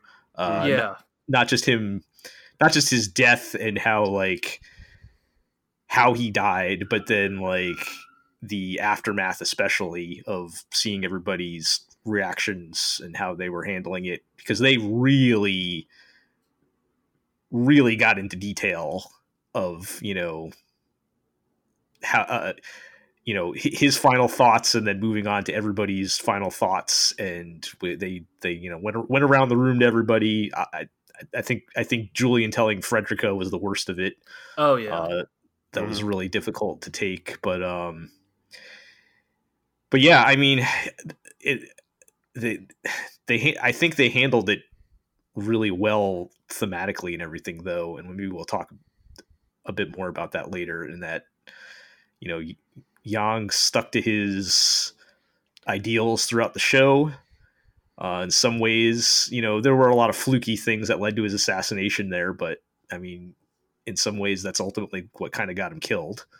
And you can't, and you, but you have to, you know, admire, you know, what he represented, what he's going to continue to represent in the show, as we kind of saw in the last couple episodes with uh, Ghost Yang uh, talking to. Right. but uh, you know, it's uh, it's gonna be real interesting to see like where the show goes now that you know what is you know are arguably the most important person you know especially from our perspective you yeah. know, we're, we're we've always been on team Yang's like team Yang like where are we going from here and it's a huge huge uh, hole in the show to fill Yeah, I mean, let it be said, this show has always had a always had a keen knack for how to kind of just upend the status quo in ways that I mean, I think in prior seasons it it, it upended the status quo in unpredictable ways. You know, the the rise of the the reveal and the rise of the Earth cult themselves. You know, the dissolution of the FPA. And I think that this is a status quo change we all expected on some level, but the way it was I mean- carried out, I think, still really blindsided a lot of us. those endings could only foreshadow for so long. Just you know, it, it is one of the things where our watching experience has probably made this even harder. that on HIDIVE, you know, it shows you the next episode title at the end if you watch it all the way to the end. So I watched, you know. I watched the Battle of the Quarter back to back to back, and then I see the next episode title, "The Magician Never Returns," and it's like yeah, I you kind of can't. You kind of can't avoid it, the seeing like the thumbnails Yeah. That's, sometimes. that's that's really unfortunate that HIDIVE Yeah. has because I mean I think that for like I mean for better or worse I think for like ninety nine percent of anime that's probably fine Mhm. but for Legend of the Galactic Heroes specifically, which like maybe somewhat somewhat to its own detriment as well, is like Yeah, so I- heavy I on the think we- spoilers, and it's like I think we do have to put some of the blame on the show for having such like the like the narrator like like even if you're not even if you're not watching the previews like we all stopped watching the previews for the most part. Right. The narrator got no go back chill. and watch the preview for uh, episode two, which uh, goes straight from "this is the next episode" to shot of Yang slumped against the wall, covered God. in blood. yeah i wasn't I even guess- paying attention i just always let it go to the end Yeah, it's just it's it's kind of wild. I mean, and it, it does make me wonder, like, how much of that is just like how much. I, I guess because you know we don't have the the context of like the show releasing at the time, you know, and we not we are not from the country it originated from, but like I, I do wonder sometimes if like was Legend of the Galactic Heroes just a more well known property in Japan at the time, like i have no idea. like was Yang's death like an open secret when it was airing? Like even as early as like episode 1 like were the people watching that OVA the people who had read the books? I- I So, was like, thinking- yeah. because like you interesting know there's that scene where there's this obviously really well drawn image of Yang lying in the hallway and i feel like that had to be some kind of like novel insert right like i mean it it Uh, almost I'm- looked like that I'm not sure I'd go that far. I, I, I think that like I mean, uh, I think a lot of older anime definitely did the like you know that's the the, heavy- Ashita no Joe uh yeah closing uh Yeah. yeah, yeah exactly you know I think I think a lot of anime did that so I'm not sure I'd go, I, I'd go that far but uh you know uh but yeah you know I think I think in a lot of ways like this this death like I think I- you know look I think we all love Kircheis you know God Mhm. rest his soul R.I.P. Kircheis the G O A T but I think in many ways like I think now I think we can say that Yang has definitely been you know the loss of Yang is definitely this kind of this show's like most impactful Yeah. death kind of just Oh, in terms of what it represents like in terms of like what it means for season four like and it like our Yeah. our speculation like i mean Uh, It's Sorry, just- go ahead, yeah, I was thinking of what, what you guys said last episode. and It really did hit me the idea of when uh, I think it was Kazanu or someone says, or maybe it was Julian saying that like terrorism can't define history and how you know us living in a post 9-11 world know that that is like that you know they couldn't have known what uh, tragically yeah, it could be false so tragically false that like what the real power of the death of a single person or you know that just a really momentous occasion really could I be. mean, even then, even like a couple episodes later, even a couple episodes later, they talk about how to make a meaning out of Yang Li's death, they have to they have to acknowledge the effectiveness Right. of terrorism. Right, like Julian is forced to contend with the reality that like the way that Yang is being used in, you know, after his death is the way like Yang never would have wanted to be used, but like the need, you know, the needs of like Iserlohn's survival require them to, you know, Yeah. commercialize is not the right word, but like exploit Yang's It- death, you know, glorify it because yeah. It make him a it does martyr. make me wonder Yeah. if this will make Julian rethink like because you know Yang Wen Li was great, but he's not infallible. I wonder if it will make Julian kind of think about how he can develop what he learned from Yang and you know build upon it. You know, learn from Yang's naivete and try. I mean, I think that yeah, uh, that's a good point, Marlon, and I think that is kind of what Frederica is kind of hinting at when she tells Julian that like you'll never be able to live up to Yang Wen Li because you are not Yang Wen Li. Like there are things that you just cannot do that only he could do, and conversely, there are things you will do that Yang could never dream of accomplishing because like you are different people with different skill sets. Like like on some level, yeah, we know that Julian is he like in many ways the best thing about him is that he inherited Yang's spirit, his like his idealism, but like he has also inherited like the practicality of those like Castle and Schenkopp. You know, he uh, if nothing else, like Julian, like at least is better with a gun than Yang Wen Li. Yeah. So, you know, he, uh, he does seem to be a bit more pragmatic for sure. like put it this way, like I'm not sure how much of a difference it would have made because let's be real, Yang. I don't think I don't think we ever see Yang like holding a gun in the entirety of Legend, like other than to like hand Right, one to another it to person. Like I think you know when he gives his gun to Bagdashu, but like. I don't tr- like. I straight would not trust Yang with a gun, despite his military training. Like he'd probably hurt someone. Like Might do more harm than good. but like you know, like you just know that like if Yang and Julian had switched places, like Julian would have his sidearm on him, and like you know he could get some work Mhm. done with it. But like and like it's stuff like that that already makes him like an intrinsically different person. And you know, I'm real like I, I- I'm definitely curious. Like, how does Julian grow in ways that are like both what he has learned from Yang, but also what you know what does he take away from uh you know his own experiences. Uh, Yeah. Hero, do you uh, have any remaining thoughts about the dearly departed Yang Wen Li? Uh, he was Yang Wen Li. Uh, The best that ever lived, the best that ever the will be. yeah, sure. the source Um, of disease. Yep, that source, Source of disease. disease. Uh, that was always my favorite epithet. I think was Yeah. Yang Wen the source of disease. so Um, good, so good. Just, I I feel bad. I I, I kind of wish I had written down every single epithet Yang ever accrued over the course of his career. I can't. There are so many now. I cannot pull them from memory anymore. You know, the hero Alpha, Alpha Seal, the magician, Miracle Mhm. Yang. Could list Right. all the I list all think- the blood oaths that went unfulfilled. This is probably Kempf's yeah, kids. His kids can't get their vengeance. yeah, indeed. Kempf's kids will Um, never get their vengeance now. unless they join the Earth Cult. Um, Uh, this is perhaps a statement suited to the show as a whole, uh, and we kind of talked about this in the previous podcast um, about how the show is allowing us to better relate to actual politics. But like, Mhm. I probably could not have, um, like, really noted the strength of the like strengths of democracy compared to dictatorship before the show. I think like Yang Yang's continued insistence and like explanations and stuff are something that has really stuck with me as like yeah.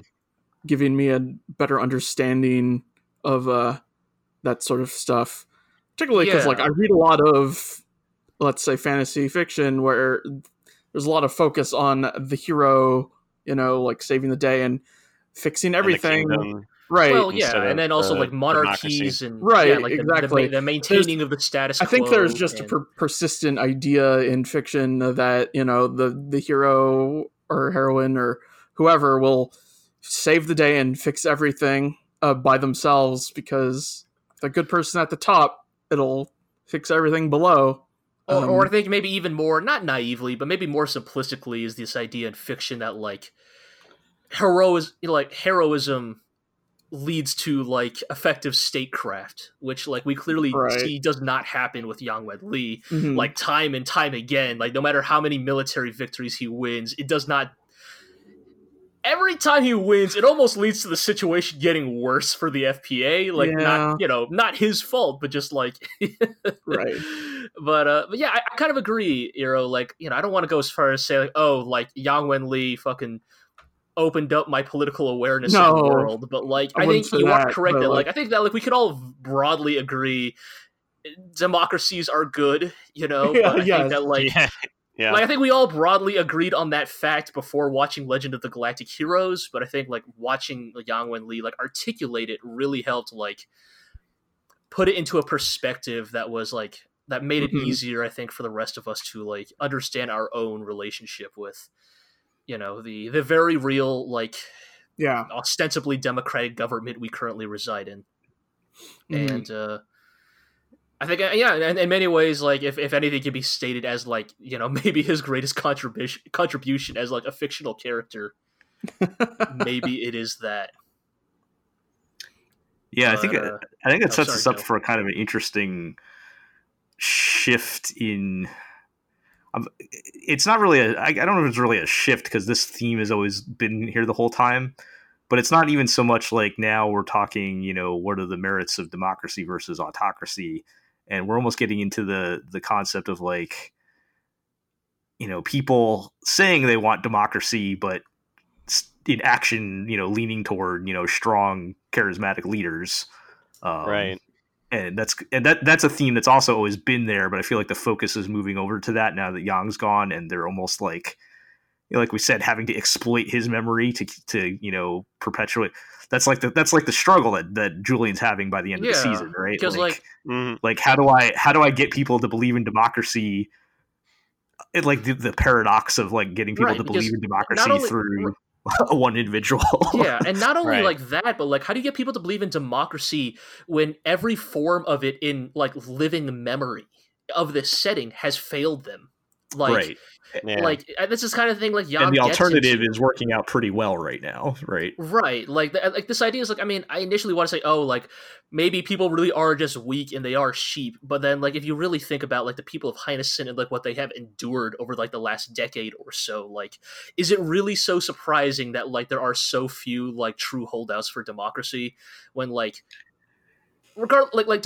you know regardless of democracy itself as a political form but like a democracy as a like political system that has been so thoroughly exploited by you know self-centered and greedy individuals like it's like because like on some level like if you are to support yang wen li and like yang wen li and the ideal of democracy you have to like it requires like almost like a deeper level of understand like in universe you have to be an individual with a deeper understanding of of your entire political environment because like if you're just like joe schmo on the street you're like why should i care about yang wen li like sure he won a lot of battles but like life didn't Right. get better for us Yeah, it made me think of um was it season 1? Yeah, it was season 1, right? When they when uh the uh, Andrew Fork's whole offensive thing to push into the uh, the Mhm. empire and they they they go to the frontier planets. They're like we're bringing democracy and they're like okay, cool, but we need bread. Like right yeah Right. like like you know the people now are in a situation where it's like okay we got this guy reinhard who seems like he's all right in charge and we we're having our needs met.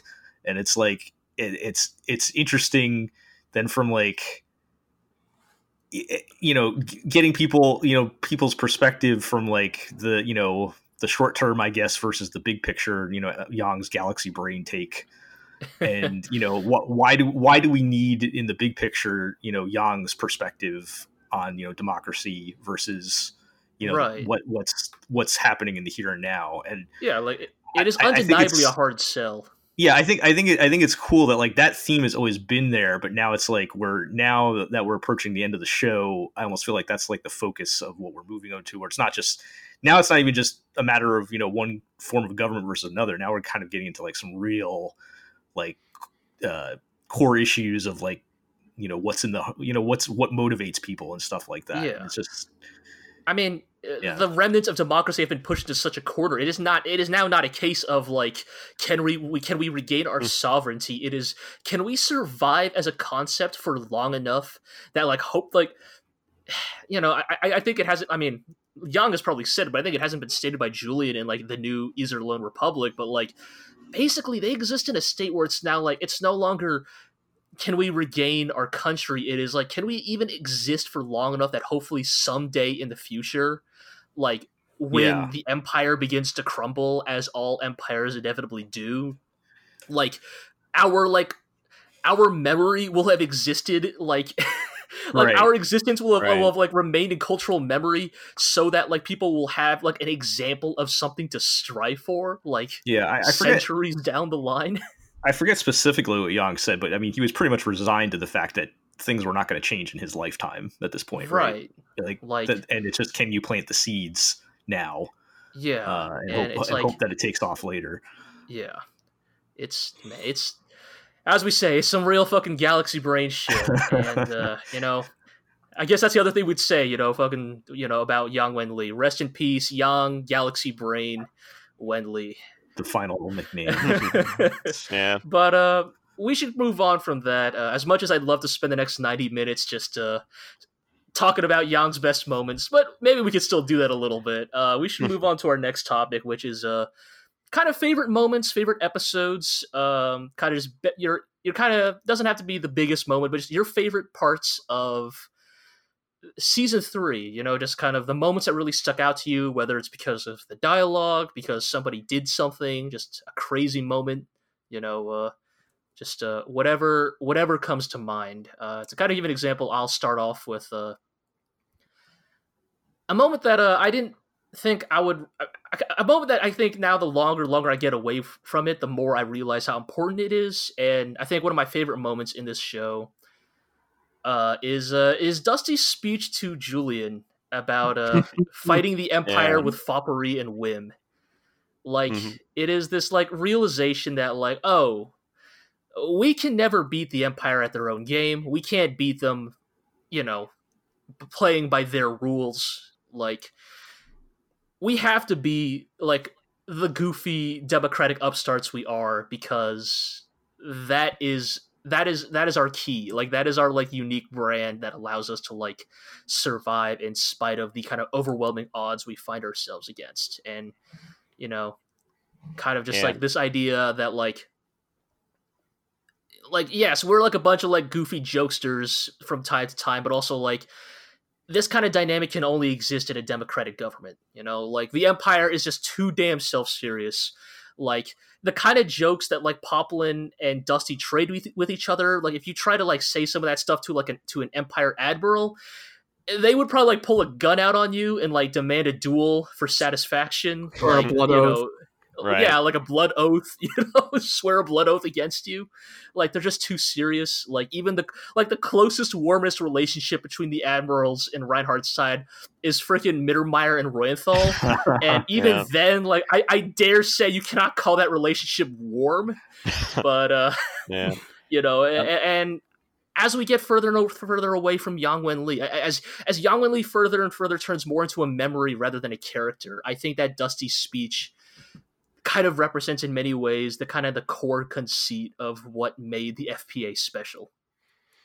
Yeah, I'd like to say, you know, back in season one, I called uh, Dusty as my favorite character, other than Yang Wen Li, obviously.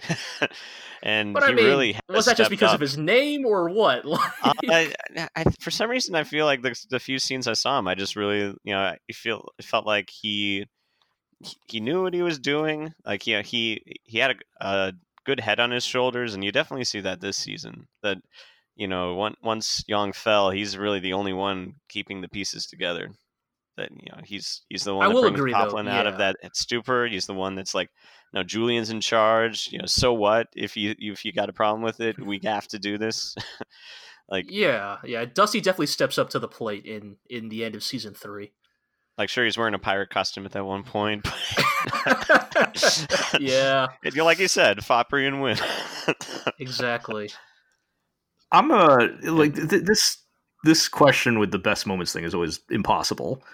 So I'm I'm just gonna pick one thing. Um, I'm gonna go all the way back to the like beginning of the season. I think it was still this season Oh man. when they do the uh the history of Earth episode. Oh man, I was hoping Oh, yeah, someone that would recommend would, And- would bring that And one up. not only, Yeah, not only because that episode was great. you got me. What was that, Iro? No, like you said what I was gonna say. Oh, going. my, my bad.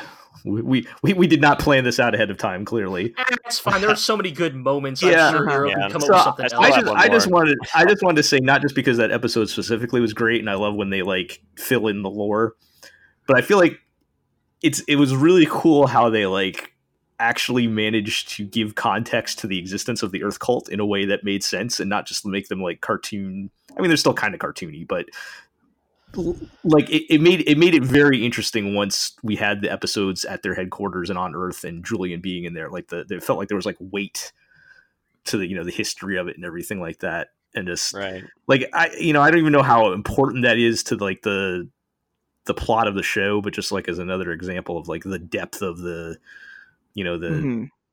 the the the world building. But Totally, totally. I mean, like, I think, I mean, here's hoping that Julian has yet another episode in season four where he watches another documentary.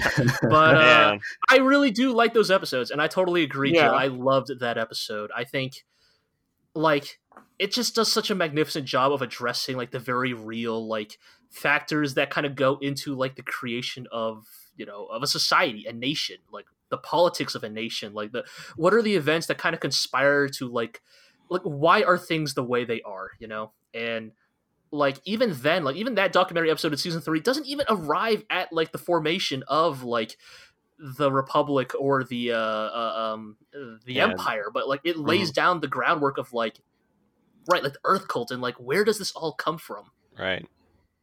Yeah. sorry, Iro. So, I, I, I can say one thing. Give give Iro a little bit more time to think. So, like my favorite moment specifically is like, you know, just the moment they started singing the anthem. I it was immediately mm-hmm. brought to a flashback of se- of episode three, and how through the Eastern Right. Republic, They're the- singing the anthem there. yeah, the anthem is redeemed because there, you know, the people are singing it joylessly. They're singing it just because out of duty because they're told to. And before that, Jessica says, "What have you sacrificed, the leader? What have? Where is your family?" And you can look, you know, you can look at at Frederica and say she has sacrificed everything. You can look at everyone in Iserlohn; they have sacrificed everything. That like everything in that song starts to really grab you from the heart. Where in that third episode, you, you can see how it rings so hollowly. Now it feels so alive. Even the like the, Yeah. the Narmy liberty Mhm. stands for freedom is like you know you can feel that they really believe it. Just don't pay I too mean- close attention to the lyrics, but uh, well no, I, I mean i i mean i think on some level no i i, I totally get where marlon's coming Yeah, from yeah, here yeah. of like i- i- that that anthem rings so hollow in season one because like it is just a you know for example like the anthem in some contexts in current american politics is just being used as like a bludgeoning tool to like enforce patriotism right. Mhm. like there's this idea that like, oh if you don't believe in the anthem you're not a true american you know or, Right. you know like there, there's this idea in, in legend of the galactic heroes where the anthem is just being used as like an enforcing tool you know a- a- a- one that is being exploited by people like Job Trunicht whereas Ooh, we'll get to him later. when they break into the anthem at the end of season three, it's like these are people who like uh, they truly believe in this shit, right? Like all the deserters and the fair weather like folks have left. Like who, pe- the people who are left on Iserlohn, these are the like these are the true Yang believers. Yeah. Mhm. Uh, I'll change gears a little and say uh, I really liked when Poplin is just like, "Holy shit, that guy's been poisoned." I can, I can tell pretty by looking moment. at him. like, Yeah, yeah, like we've we've spent two weeks infiltrating the Earth cult. Now, oh shit, everyone here is under mind control drugs. right. Yes, I mean we have joked about it time and time again, but yes, I think that that episode, yes, what Iro's talked about is that is when Like, Poplin oh, they've correctly been watching us deduces. this whole time. They're Yeah. putting drugs in our food. Like, we cannot Right. just we cannot just like infiltrate these people and find out their plans because they've probably gotten people that way. Yeah, yeah, just Poplin correctly like figuring out the Earth cult's entire like operational like MO and like we again, we joke about it, but like Poplin truly maybe one like other than Dusty, I think Poplin is also one of the big standout characters of season Yes. three. Just Mhm. continues to show like the weird depths of his character. Right. You know, like him becoming like a pretty decent life counselor as well Mhm. like it, it- you just like you just see so many like new aspects of poplin that like the thing is like here's the here's the funny thing with poplin there's like these new traits that they reveal about him don't necessarily make him like a deeper or more nuanced character Right. like he's still a lecherous shithead but like Yup. he's like the most like fucking multidisciplinary like skilled like lecherous shithead you've ever met Yeah, right. True Renaissance man. it's very good uh-huh. yes yeah. One might Uh, rank him among the uh, annals along with uh, Admiral Mecklinger and uh, Cao Cao. yes. yes. Uh, if we're taking if we're, if we're taking that angle, then I will also say one of my favorite moments. Uh, if we're just talking about moments in general, is uh, definitely the Rosenritter saving Yang from imprisonment. Just the Mhm. fucking shot of Schenkopp Yes. shouldering that fucking RPG Mhm. and blowing up the like the car like. like Oh, Oh, you thought this was about like politics? I've got a fucking bazooka on this jeep. yeah, just uh so good. Yeah, it was real good. Um, let's see. Uh, what about also uh, you know, related to that, of course. If we're talking about like fun moments, uh, the retaking of Iserlohn had to be an all-time high. Oh, Moshenko yeah. Uh, hurling a pillar down a hallway. yes, that and just like the fifth dimensional chess that oh Young man, plays yeah, on Lutz that was so good. is so satisfying to watch. Like I think in many ways it's probably for better or worse, I think maybe that is the swan song of Yang Wen Li's career because like I mean I do like the Battle of the Corridor because it kind of shows that like even a guy like Yang can like even when he doesn't have tricks, like he's still like a very like good and like capable commander. But like for better or worse, I think the Battle of the Corridor, we don't really see Yang pull off anything Yeah, like his options were very crazy. His options were very limited at that point, right? He had Right, Right. like like for better or worse, Reinhard succeeds in dragging Yang into a much more straightforward fight, and like he still holds up well, but you begin to see the limitations of Yang Wen Li as a commander Right. when he does not have the ability to just like pull the most fucking ratchet shit he can imagine on his opponents. You know, freaking dragging asteroids into them, blowing up empty transport ships, all the all the good stuff we love Yang Wen Li for. So Mhm. like the Iserlohn recapture is probably kind of a the real kind of final highlight of his career. Um, I also want to shout out um, the Battle of Mar-Adetta with Bucock, Celeste Stand, yeah, and all that. Yeah, Uh, shout outs to Bucock. yeah. You know, shout outs to his speech. Shout out his shout out to his toast of democracy. Like in, in a Uh-huh. weird Right. ways, like like we love Yang Wen Li, and I think like it, Jel, you mentioned it earlier that like in some ways Yang maybe didn't actually die, and like the actual way he dies is not explicitly defending democracy, and like.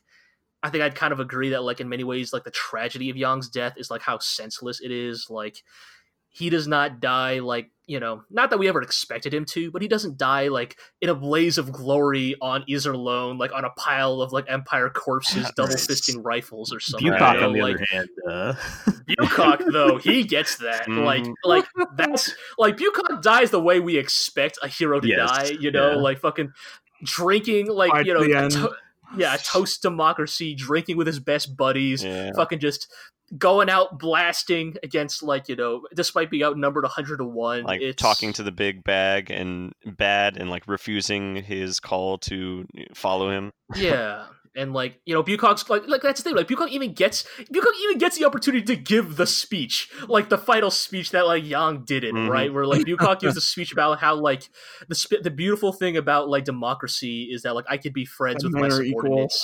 right like all men are born equal something you can never something you something you you empire dogs would never know. Hmm like it's it's very good. It's like in many ways yes the like we joke about how like of course Yang would die unceremoniously because that's just the way this show is but i also appreciate that every now and then this show indulges in its space opera Right. and is like nah this character is gonna get like the big cinematic finale you know they're gonna Mhm. go out in a blaze of glory they're gonna have time to give their final speech you know it's it's kind of nice because it's that's almost always on the Empire side when they do that, right? yeah like, so so like because like everybody else on the FPA, like I think about like you know poor Edwin Fisher or somebody who doesn't even get to be on camera. Right, Uh, like you compare that to like the death of like Steinmetz or Right, Fahrenheit. who right. gets- Fahrenheit, yeah, Fahrenheit gets a, the whole like uh, you will be my boon to the Kaiser. Right. Right. like he gets his big ridiculous speech. He gets to like stare off into the distance. He gets to have his internal monologue about, "Oh, I served my Kaiser. This truly was a fitting end for me." Like Fisher doesn't get that. Like he a Patrichev doesn't get that. Fisher like- gets a text message to Yang, uh, Yang basically. Yeah, like that awkward "Hey, I'm dead now." escalator like- conversation, basically. Yeah, yeah. It's like it's just like yeah. In, in general, like there's almost cosmic forces at play that ensure that the FPA are always the more like just grounded, less cinematic faction. You know, they just Mhm. tend to get more anticlimactic moments. So it's nice that every now and then a guy like Bucock, who's just so much, he is so larger than life that uh Yeah. he gets to have that moment. Shout out to Chung too, because he deserves. better. Yeah, Chung truly like. If we really want to talk about like wasted potential, like the FPA is He so should full of it, but especially Chung. Like, he should be in charge right now. Like yeah.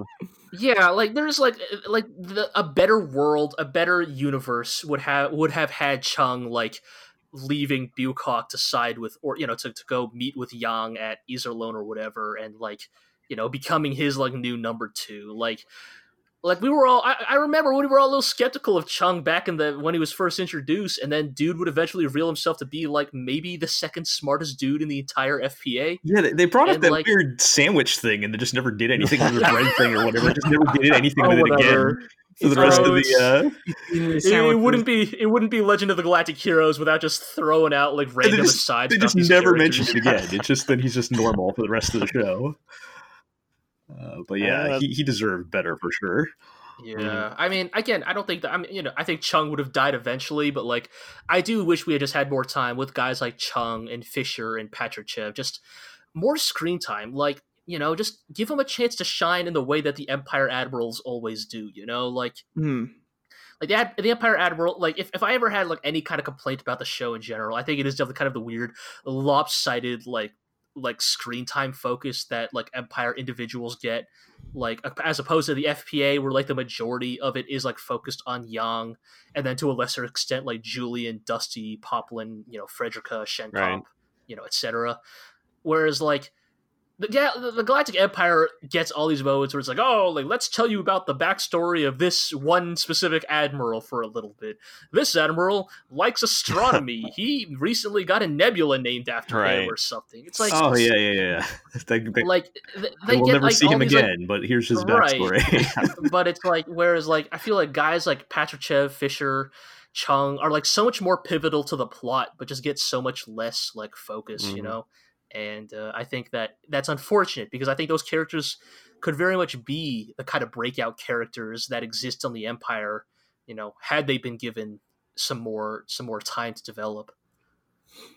yeah. But uh, but yeah, Yeah. so I think that kind of does it for the moments. So now we're gonna get into something uh, a little bit more fun here. Uh, we're kind of gonna get into our you know our uh, our regular next season speculation segment, Oh boy. and uh, So this time, real quick, uh, we just need to yes. we need to specify this is different than the who's going to live, who's going to die conversation. Yeah. I think they're This is- connected. connected. we could we could fold these in together in a ways, but yes, Okay. basically, compared to prior prior times when we have speculated, I feel like, as we said at the beginning, bets are closing. We are approaching the final season. I want I want people to kind of put their foot down. I want everybody here to be as specific as they can possibly Okay. get. Okay. I'm truly Okay. curious what you guys think will specifically happen in season. Okay, so I was talking with Jill about this. Ever since uh, Reinhard got sick the last time, I have this like weird. Okay, so think about this. Last time Reinhard got sick, he also got a vision from uh, from Kircheis, right? And it also helped steer things. And we do know that anyone that gets poisoned by uh, by earth cult space drugs is sick after they go off of it and and has delusions. Oh, so man, I'm what if where you're going. Emil is an earth cult plant oh that is drugging Reinhard in order to make him well and sick on their command so that they can manipulate him because he looks like Kircheis Uh. because he has the red hair that when he is sick he goes up to him and speaks in his ear like he is Kircheis and manipulates him and so that they can make him sick and well in order to affect the pl- like you know the reason that they all got Yang into the Oh, place where they wanted him That's way. That's weirdly specific. like is is because Reinhard was sick and was Oh, manipulated boy. into getting peace talks. The only reason Yang was put into peace talks was because Reinhard uh, uh, allowed it. So Emil is a, Oh, and that's that- why that Young whole, um, was- that whole final. that's why Yeah. all the way back when Yang met Reinhard, Yang did Oh, not drink the tea that Emil planted for him because Emil Yeah, yeah, is yeah, a there, there plant. was there, there was whole there was that whole like conspicuous shot of Emil like yeah. putting the tea and all that. right. And they gotta Oh, hold on his face for a bit. Oh, Emil's a plant. Okay, so that, And, love and he- this, because there was I a think- lot of I love this- um, there was a lot of uh, Reinhard. You have to drink your right, soup. right. Yeah, it's yeah, really yeah. forceful. yeah, yeah. And the narrator is even like, if Reinhard had uh, been, if Reinhard had not been interrupted, he might have taken another bite of the food. Right. Yeah, I mean, yeah, I mean, I think me and Iro joked like all the way back then, like, what if Emil was like a fucking spy? But Marlon, you have elevated this conspiracy theory to an entirely new level that I had not thought possible. It's, it's Like, brilliant, if, right? you, if, any, if people have been listening to the, like, like if people have been listening to my prior to our prior podcast, like I have noticed, like, I, I, see, my conspiracy theory was just limited I know. I to. kept I think you would I get think that. Reinhard has level. like a terminal disease. Like, like I think that we have repeatedly stated, we think that like Reinhard is not as healthy as he appears. What if Reinhard is actually beginning to display the early symptoms of like a terminal disease that is like genetic or something? You know, to kind of like be kind of make the like you know the cyclical irony of like oh like the empire that was founded on eugenics now its greatest em- emperor was brought down by his genetics or Right. something, right? Like I, I kind of suspect, like, oh, what if like Reinhard actually dies at a young age? Like, what if Reinhard doesn't make it past Mhm. 40 right? Like, what if we t- find out that Reinhard has like some kind of like, I don't know, like radiation sickness, like radioactive AIDS or Mhm. something, and like it's just slowly killing him, you know, now that he's like in his like late twenties, early thirties. But uh I don't like that you haven't decided that. No, what if it's not a terminal disease? no. What if actually he's just being slowly poisoned by a meal? Yes. Who would suspect Emil? Who would suspect All right, who Emil? would It's suspect just a little Emil? kid. And we know Exactly. that, that Well- there are plants deep in the empire. Right, uh, right. Empire. That is true. That is true. Yeah. What if he's a plant? All true. right. Well, uh, kind of started with a showstopper damn, here. yeah. Um, I don't fucking Gel know what to say Hero? that. do you have any speculation about season four? Well, Can I go? I mean, I can give you the easy one. Is yeah, Reinhard's gonna hook up with Hilda. okay. That's an easy That's one. the that's the easy one. Do you think so? Actually, do you? Are you so sure? I, I- am pretty sure. I think yeah, I, think that's ev- an easy one. even even if it ends up as nobody will get off my fucking case about marrying someone, Hilda, you're here. right. Like Okay. even if But- it ends up to that, like All right. All right. But then in that case, okay, fine. Do you think? Because I think they have been mentioning this too many times. I think we have to ask. Even if he does hook up with Hilda, do you think Reinhard has children? hmm. I, I, I, I'm not so I don't sure. think so. No. Yeah, I like regardless of Reinhard's thoughts on like, you know, lineage and like political succession, like I'm not sure Reinhard knows what sex is, but that's. Kircheis Right, never taught yeah. me. all right, it's like uh, I can totally imagine it right now. I don't now. think he like, knows how that works. To be honest, Like Kirk, like like he was like, oh, Kircheis was going to tell me something really important before he died, but something about the birds and the bees. But what could it mean? Oh, Kircheis, And- and what were you about to tell me? nobody has the courage to explain it to him now. At this Right. point. right. Oh, I don't know. I feel like Mitter, we say that, would. but also I think that like, no, no, I don't think Mittermeier would. I, I think Mittermeier's too polite. If anybody, it would be Oberstein. Let's be real. Oh. let's let's be real. If anybody, He would Oh bring my out God. anybody out of sheer some anatomical models. yes, if, if- yes, if anybody out of sheer pragmatism needed to teach Reinhard how to fuck, it would be Oberstein. Oberstein walks, Oberstein in the, like- Oberstein walks in the office with his dog, and uh, no, I can't. No, no, we're not going in that direction. That's awful. I- Like I would not. As, as Oberstein's much as I, as much as I dislike Oberstein, I would not do that to even him. I would not do him that dirty. Yeah. Like, I, but um, no, I was gonna say just like Oberstein showing up with like slides, being like, Yep. "All right, Your Highness, you need to Like, create an error. This is how you do it. this is how you do it." Three easy Like, steps. Yes, Not maybe like I would easy steps. volunteer myself, but sadly that is not possible. So here are a list of uh like fertile women I would recommend. you know that's what Oberstein would Uh, do. he would. Oh, yeah. Uh, yeah, All he right, would. so so you so you think okay, so you think Reinhard does like hook up with Hilda, but I think that we are united that we're not so sure he's gonna actually have an heir. And like what does that imply about, you know, uh the future of uh, the empire. the future of the empire, right? Because like I think we've said it since even like the end of season two. Like maybe okay, maybe I'll get into this. Like if I'm getting really specific to my speculation, I think I think in square in scare quotes, Reinhard will win this Yes. show. Yeah, I would agree. Roy- Reuenthal is going to rebel. I think we all know this is coming. Reinhard will beat Reuenthal. Hmm I think it will be at great personal cost. I think a lot of lives are going to be lost in the process, but Reinhard will win. Reinhard will also succeed in taking down the Earth cult. Like, maybe you can't permanently stamp out a cult, you know, or an extremist extremist religion, but Reinhard, over the course of his life, will eventually like destroy the Earth cult into irre- irrelevance. I think that Reinhard will succeed at everything he sets out to do in this show, but I think it will be at great personal cost to both him and the Empire. Like, Yeah, as we've already seen with this war with Yang, millions of lives will be lost. Like dozens of talented individuals will be lost. Individuals who who knows what they could have done in peacetime will never know because Reinhard threw their lives into his endless wars, his forever wars, so to speak. And Mhm. you're right. I think and because of this, and because Reinhard is not going to have children, I think that like, and be, and because I think that Reinhard will die young, like like I don't think here's the thing. I don't think Reinhard is going to die young knowingly. Like that's the thing. Like I think like there's a version of this where Reinhard knows he's going to die young and sets up the systems to ensure that like things will continue. I think Reinhard will will die unexpectedly. And because of that, like the show's not going to get into this, of course, but I think the narrator's going to get into like yes, the empire is in the greatest it's ever been like the most prosperous it's ever been.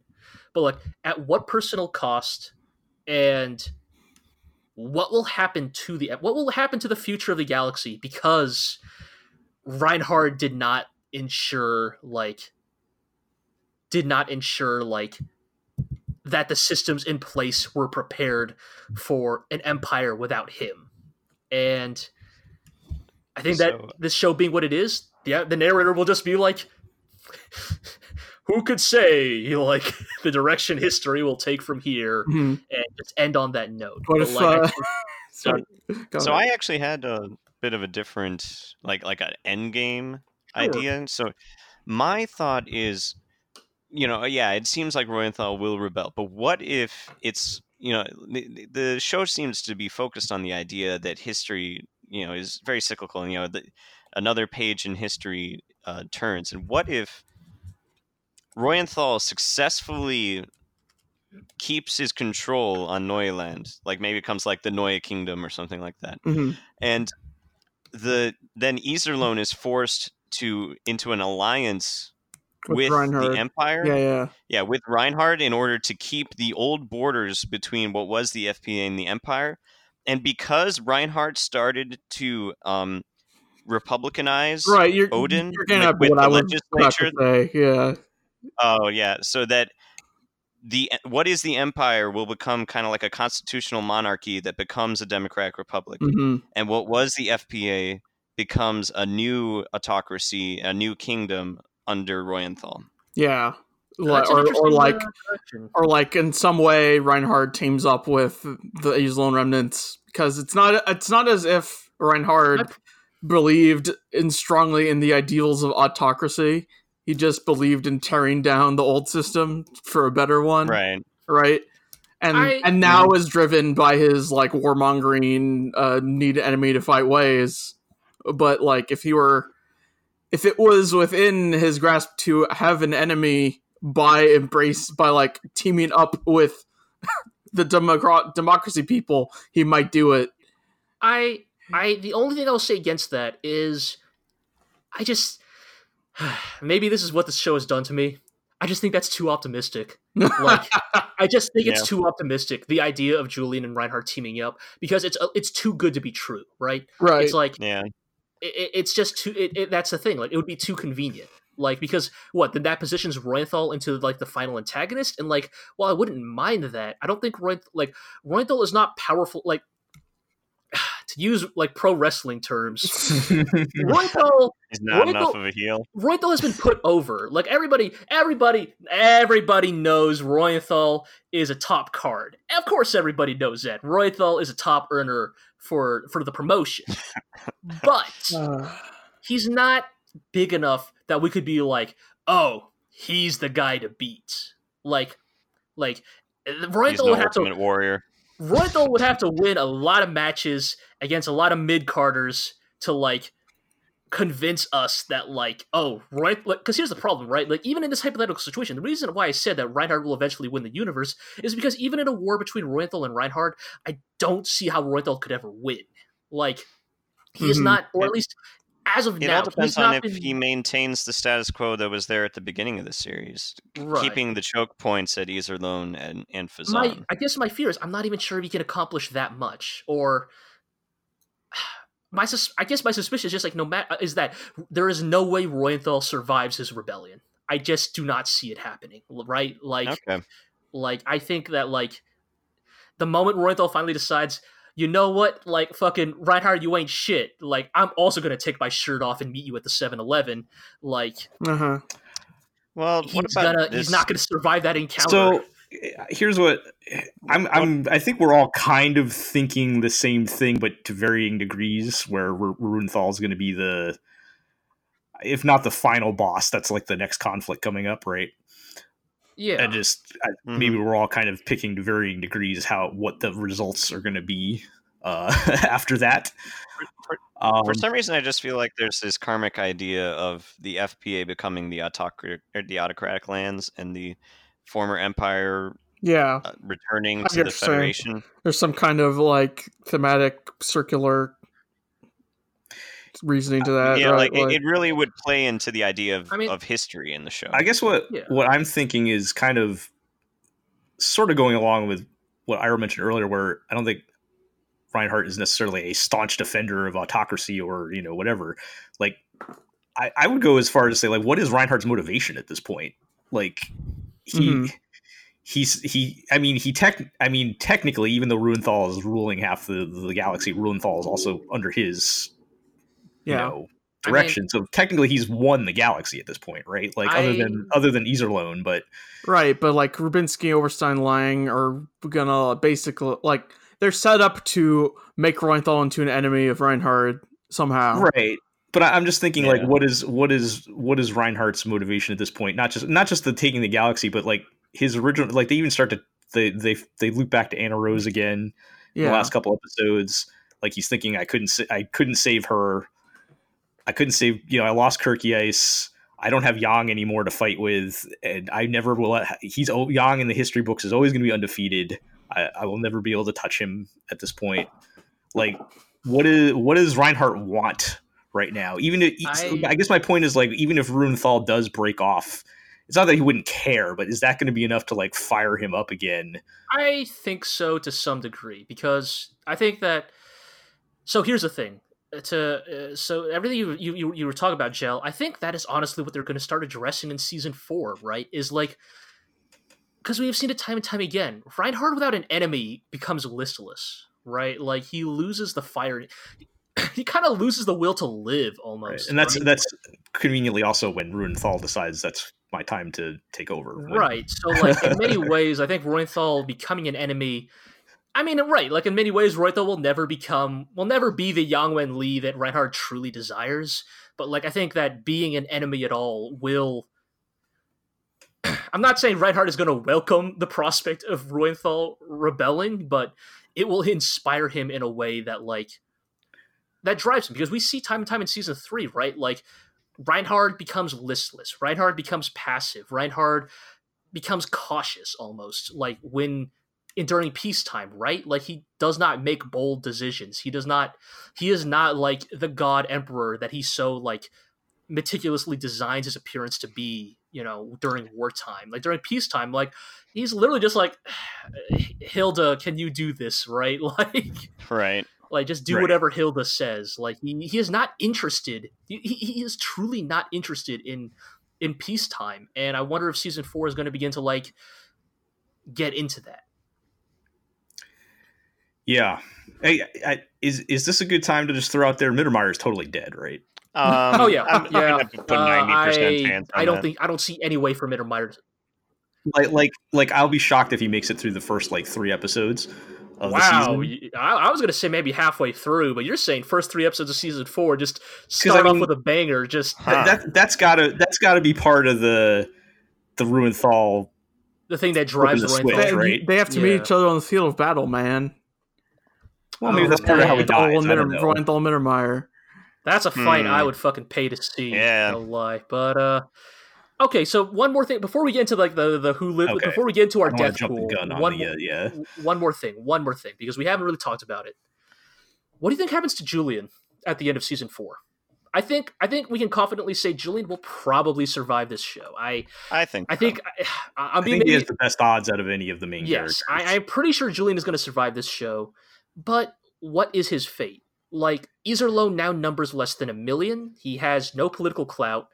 You know, he has the tatters of Yang's military left under his command. What becomes Iserlohn's destiny, or what becomes Julian's destiny? What becomes like?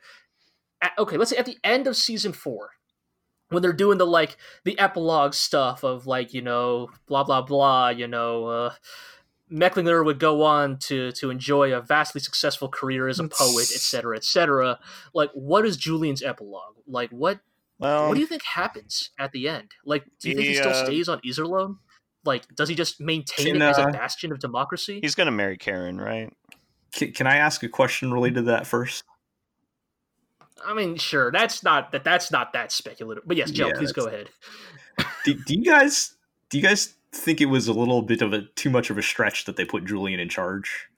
A little bit. Yeah, Um, he's like supposed to be kind of a stretch, right? yeah. I think it's meant to be a pragmatic choice. Like, I think that in many ways, uh, I think in many ways, uh, Julian kind of, uh, how do I put it? He he kind of represents the future, right? Like he's not super experienced now, but this idea of being that he has room to grow, whereas kind of the rest of the FPA leadership have kind of settled into their like highly specific roles, if that makes sense. Yeah, I yeah, I I I, I, I like I can kind of see the reasoning on it, but I do think it's maybe stretching it more than the show tends to stretch things. Uh, I mean, we, we have had you know Reinhard being in charge of the Empire at like twenty or something, so maybe it's not yeah, that big of a. I mean, and I think I think there's something to be said for everyone's being aged down a bit because it, millions of people are Anime. dying in war. Well, oh, or that too, Well, yes. an anime. but uh, yeah, I I because I was thinking they were going to disband and Julian was going to like run off and you know hang out with the uh, you know Phezzan or something like in the. Like, I feel like that's what we were getting out of the the season three ED. Um, right. But I, also maybe that's where he's going to end up still uh, if this uh, current situation does not work out. yeah. um, well, before I, I don't know if I could see him getting like yeah. embedded in the empire or something. Or No, like, I don't think so. And uh, this is a weird place to put it, but before I get into kind of my final spiel about where I think Julian goes, we're going to take a slight break. Uh, you know, we're, we've hit about an hour. I think we're all sweating a bit. We could all use a tiny break. So uh, we're going to log off for a bit, and then we'll be right back.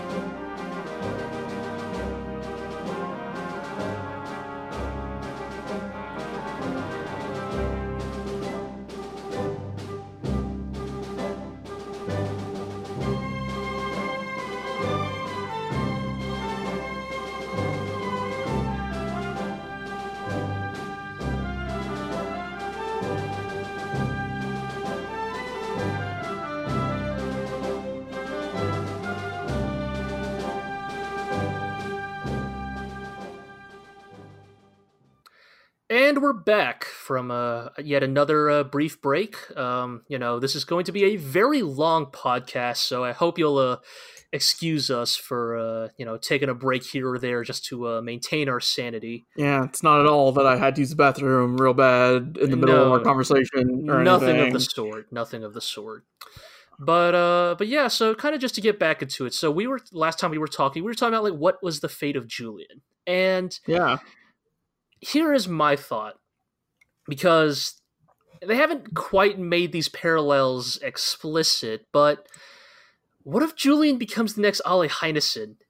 What if Mhm. he takes the people of Iserlohn and they just leave the galaxy? What if we just move yours somewhere else? I'm not even Yo, sure they like, take they Iserlohn. develop Maybe the- they do, but oh. like, They strap the rockets to it like Geiersburg, and just, yeah, Right. maybe they do. Yeah, like it's a better chip than a fucking block of ice. probably, yeah. yeah, yeah, yeah. Like, what if, what if that's what it is? Like, y- y- Julie kind of t- just takes a long, hard look at the state of the galaxy, just as like Arle Heinesen did when he formed the FPA, or you know, the people he took with him formed the FPA. What if uh, Julian kind of is like the same dude? Who's like, like democracy cannot survive in this corner of the galaxy. Like we we ha- we have to leave. We'll have to find another like ha- you know a hospitable planet. Like I, I, I, I- I think it's a I think it would be sad if Julian throws in the towel like that. But also, what if like Might have a choice. you just you know yeah like what I if that's think just uh, I think the conversation about how there's not enough women on Iserlohn was kind of meant to like discourage that line of thinking. oh because they don't have a sustainable pop uh, population. Correct. Yeah, I guess that's true. Yeah. Or a sustainable ratio. They'd have to, like, because I think- I think it- it- yeah. guys. I think it is the natural like line of reasoning that well now the empire's all taken over everything, but we have our self-sufficient commune. Sorry, not commune. Don't call Um, it a commune. That's a that's that's, we that's got, bad our, we luck. got our self-sufficient um, g- group, and uh, so we'll just pull another Heinesen and bail. But uh, I think that is why they took pains to like note that they're not self-sufficient. Right. I mean, they did mention that because they said that we are primarily still a military organization. Mhm. Like, we cannot even begin to start calling ourselves a government because we don't even have like a sustainable population. But I think you're right. But I'm just saying that what are the factors that eventually do come into play over the course of season four? Mhm. I mean, okay, so they said the ratio is roughly like 600,000 men to 300,000 women. Uh-huh. What if we take Yeah. the dark route and Oh boy. Oh, fucking dudes just die in the at Iserlohn in the next like season until that ratio's evened out. I mean, Jesus. I'm not, I'm not saying, Yeah, I'm not saying that as a good thing. I'm saying that what happens if, like, despite Julian's best efforts, Iserlohn just cannot survive in a galaxy that is so hostile to democracy, and Hmm. like he pays that I'm- price in blood, we- and eventually is just forced to leave. I mean, we have seen that these, like, just a regular battle can have over a million Right, casualties. like- so it, it wouldn't be out of the question to have 300,000 people die in a fight. and Like- then what do you do? Yeah, like Iserlohn does not even have the population left to fight like a huge protracted battle at this point. So What if he just teams up with Reinhard to take down the Earth cult? Like, again, very wishful thinking, but hey, you can just leverage connect Yeah. Colin to uh get I- in, I- get in. I just, I just, again, I just think it's too optimistic. Like, because, like, what, what could possibly stop a team up of Reinhard and Julian, right? Like, like it's the same reason why Reinhard and Yang never teamed up because, like, Yeah, it would yeah. be too powerful. Like, no force on the galaxy could stop that that duo. But, uh, and I think that to a similar extent, like, not that Julian has that amount of power, but Julian certainly has that amount of plot armor. I do. right, right. I do wonder, even if they don't end up teaming up, do you think they're at least going to try? Like, is that going to just be I on think, the table? I mean, I think the two will certainly use each other. I think to some extent, Yeah. right? Like, hmm I would not be surprised if, look, like in, in in many ways, I wonder if like karmically, what if the thing that actually finally kills the Earth cult is like Julian and the Iserlohn crew, right?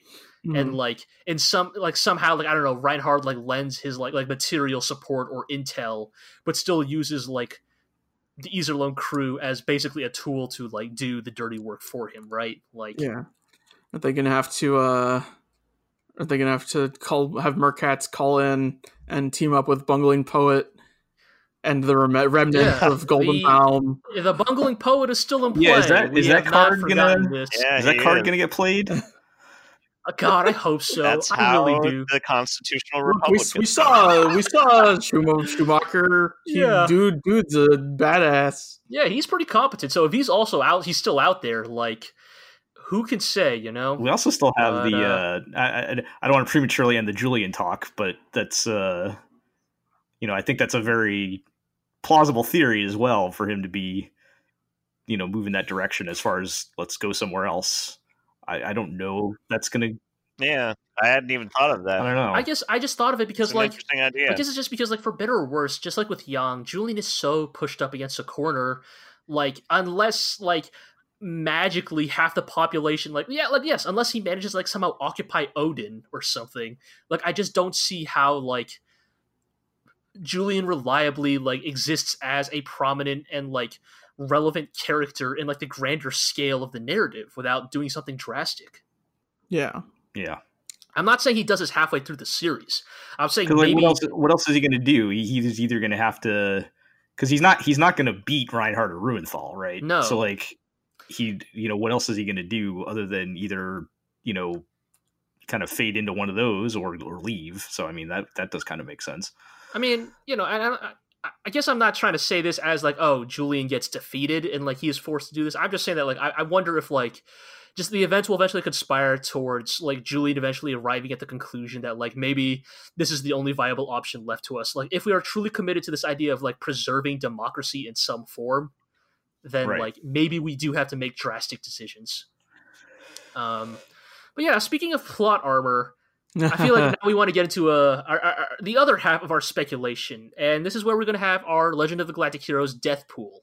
All right. Um, I want everybody to uh, to make some hard bets here. Uh, barring the obvious characters like you know I don't know like Julian or Frederica or maybe like you know Reinhard or or or, or you know or, or other or characters who are obvious in other ways like Mittermeier or Reuenthal. Who are your bets on characters you think are 100% going to survive this show? And by survive, I mean like they will make it to the final episode. This does not they won't mean die on camera. Right, right. They will not die in an epilogue. They will not die of old age. Like they will not die like oh, and then blah blah blah. They lived happily until they died peacefully in their. St-. I mean, characters who will overall survive until the final episode. And then conversely, who is a character you Um, think stands no chance of surviving this series? So we're gonna do the survival first. Yeah, let's go with survival. Caselnes's uh, family. Yeah, I think I think the FPA I think the FPA crew got a little more plot armor, except maybe Shen. I still think Shen. Yeah. Oh, Schenkopp's down. Schenkopp yeah, dead. Shen, no, no, so- down all right, no, no, no. So, see, Dusty- you, I, is surviving. you think Dusty survives? You think Dusty makes it to the I end? think he writes the history that is used as one of the primary shit. source Yeah. because this is a, Yeah, still a history. I think they're setting. talked I with think they've this been setting him up for that. Yeah. Yeah. Okay. Okay. So here's I think the in general, the other than Schenkopp, the, the the rest of the FPA crew is looking much better now than they yeah. did Well, uh, before. Yeah. I'm still going to make this bet because I made this bet as far back as season two. I think Iro, you took the easy way out by saying Caselnes's Oh, yeah. family. Absolutely. I took these away out. No, that doesn't count. I expect you to pick another character at once we're done. Ugh. Uh, I'm going to say Caselnes. Caselnes himself. Like Survives think, or dies. I think lives. 'Cause Okay. I yeah, I think- think he'll, I, I think think- I think he'll make I it. I think Caselnes. Well, here's the thing. I've been saying this as far back as season two, when y'all were like, "Oh, I don't know. I think his family is actually going to kill him." I think Caselnes is the rare example of a character who has appropriated the plot armor of other people around him.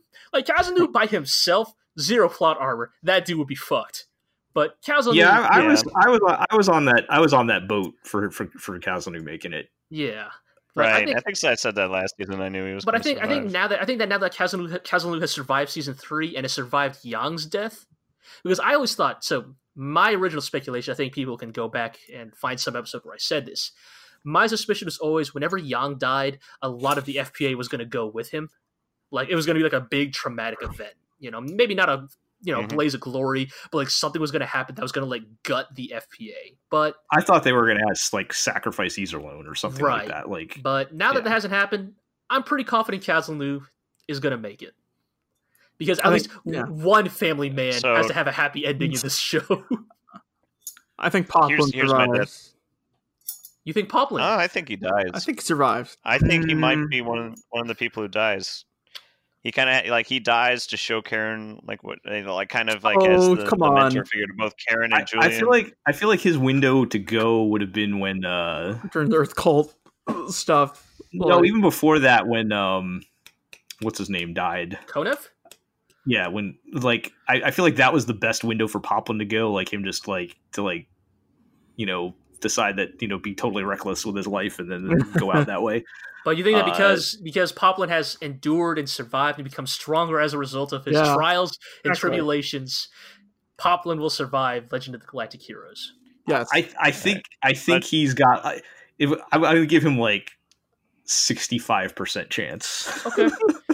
All right. Here's here's my one 100% death prediction though. Uh, I think Bittenfeld dies to Reuenthal to show just how serious this next war is. gonna be. Ooh, I like Sure, that. sure. Yeah, you know what? I like I like that one because like here's Like a- I love Bittenfeld, but yeah, no no no so you're right. go. No, Binfield is the perfect.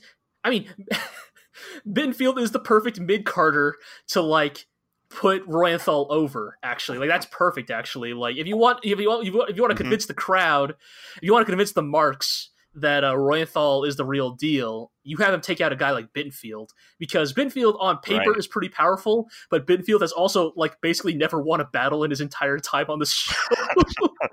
like the only Yeah, the, battles he's the miracle won. admiral who, whose station continues to rise as he keeps losing. Yes. I mean, Benfield's like only wins are against like Bucock, and they're always like these weird sucker punches, so like they barely even Right. count. So, so yeah, okay. So I, I don't know. Part of me is still holding out hope that there's they're going to go for the dramatic irony of Bittenfeld surviving all of this. But somehow uh, Binfield, the most like fucking foolhardy admiral, is also the only one that survives. Like, I, I, I would still Yeah, lean that'd toward. I would still lean toward him him eating it though. I'd put him at like eighty percent. Okay. I don't Sure, know. I, I don't know if this is. I don't know if this is something I believe in my heart, but something I'm going to put my chips on okay. because, because so what? Someone's going to kill Annerose. Ooh, yeah. Hmm. All She'll be still be assassinated. And this will drive. I, you know, I, Reinhard I over was saying edge. what uh, what is Reinhard's motivation? That would light a fire in him. Oh yeah, And and uh, Yeah. Adri- and uh, Yeah. R- Rubinsky has brought that up. yeah, that's That true. that is always Right. a card he can play. And like, Mhm. yeah, that's all right. So, all right. So, Annerose That's a good for one. Iro, Binfield for Marlin. What about you, Jill? Who is uh, guaranteed to die? Well, I, mean, I already said Mittermeier, but I think we all know that, right? I, I mean, that's, I, I, I think Mitter. Well, I think you can pick Mittermeier as a valid choice. I think. I just also think if, that if like, you want me to pick my 100% who's going to die most likely, uh, I'm going to say Mittermeier. sure. Um, Okay. I feel like Mhm. I was 100% on Schenkopp before. I'm like, I'm like, I'm going to give it like a 90 now. I I mean the reason I'm not going to pick Schenkopp for my choice is because I still think dude is 100% guaranteed to die. Like Schenkopp is too like he is too much like uh, he is like he is he is like Bucock. He's like those he's like those empire admirals. He's too like larger than life to be allowed to live, you know what I'm saying? Like if anybody is allowed to go out in a Mhm. blaze of glory, it's going to be a guy like Schenkopp. Like you just you And he can was, you can see the scene in your head like Schenkopp is facing off against like fucking a hundred empire dudes and Uh-huh. like like you can just you just know Schenkopp's gonna be the guy who's just like you just know Schenkopp's gonna like fucking put his axe on the like fucking like like stabs axe to the ground and be like all right who wants to who wants to win the glory of killing Walter Schenkopp right like he is he is the one that's going to go out on the pile of bodies, right? yes oh yeah. yeah Um, Mhm. but what Yeah, about no, I- you think Mittermeier dies? How do you think he dies? Do you think it's going to be by Reuenthal? I'm not. i have i'm not 100 percent sure yet. I think. I don't think Reuenthal is going to kill him directly. I think.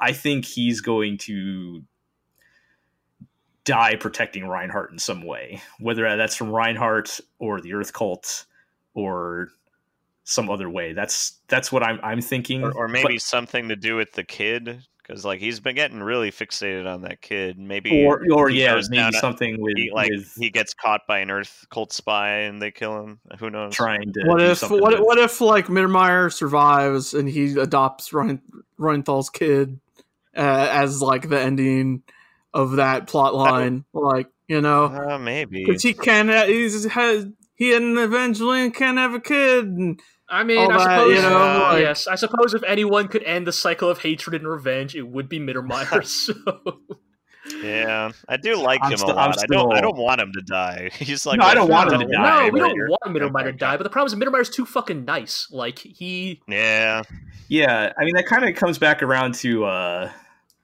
I think I think I said in the like the first podcast we did where it's like can can nice guys like that stay in power and like be and stay alive, you know, guys like and we've seen Yang and Kircheis and like eventually I feel like Mittermeier is kind of getting in that category where it's like some they're, they're going to be too and and and Mittermeier is way more naive than Kirky Iser Yang ever was. Yeah. Like True. I feel like something someone's going to take advantage of him, or he's going to fall for something, or I right. don't know. Like Oberstein slash Lang could take him out pretty easy.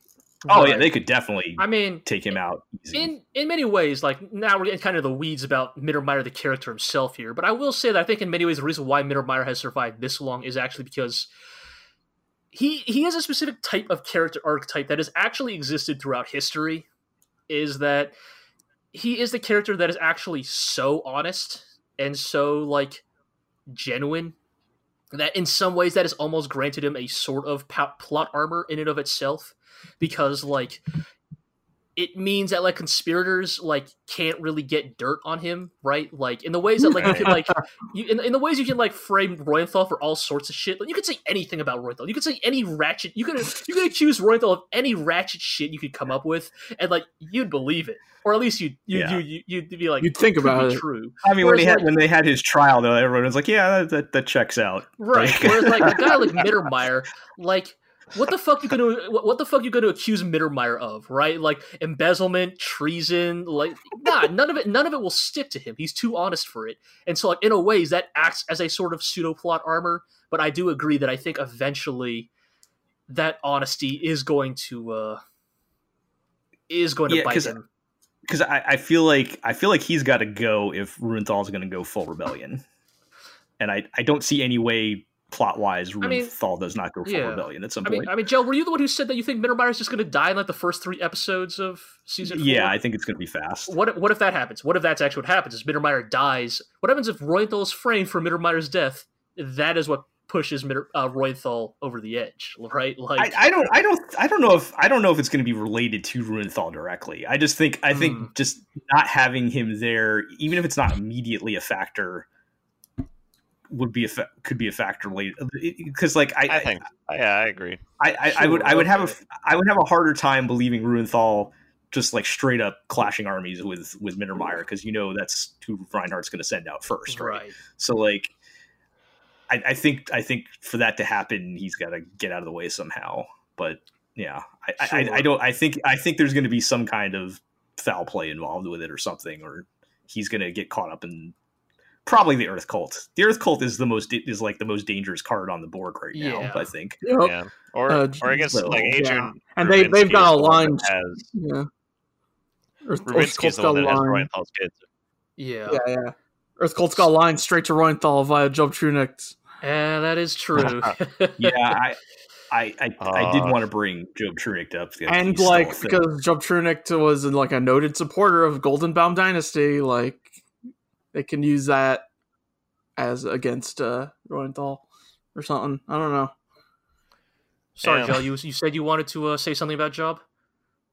No, I'm just gonna be. I, I'll be interested to see if he plays any kind of significant role. I think he'll pl- I think he'll play his him- part. You yeah. know. I've always, I've always wondered like how much. I've, I've always found it hard to gauge how good of like a politician Joe Tr- Trunicht is, and or versus how lucky he is, and just like, I mean, popping popping in and out like a cockroach. I mean, so here's the, here's the problem, right? Is that how do you quantify what is a good politician? Because like Right. he's a very good politician at continuing to get elected despite his constant fuck ups. In that Well, regard, yeah, that's what- he's a that's pretty what good like- politician.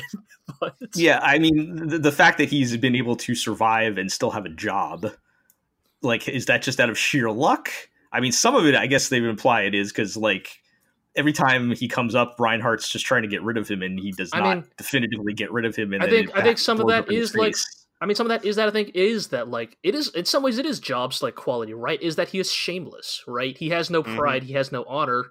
Like he will suck up to Reinhard for a job, and you know Reinhard like completely like underestimating how shameless Job Trunicht will be, will like try to humiliate him with a job he's sure that no, that nobody would ever take, but Job Trunicht Right. will take it anyways, right? Like Yeah. that's because he, he doesn't strike me as like a Rubinsky where he's pulling the strings.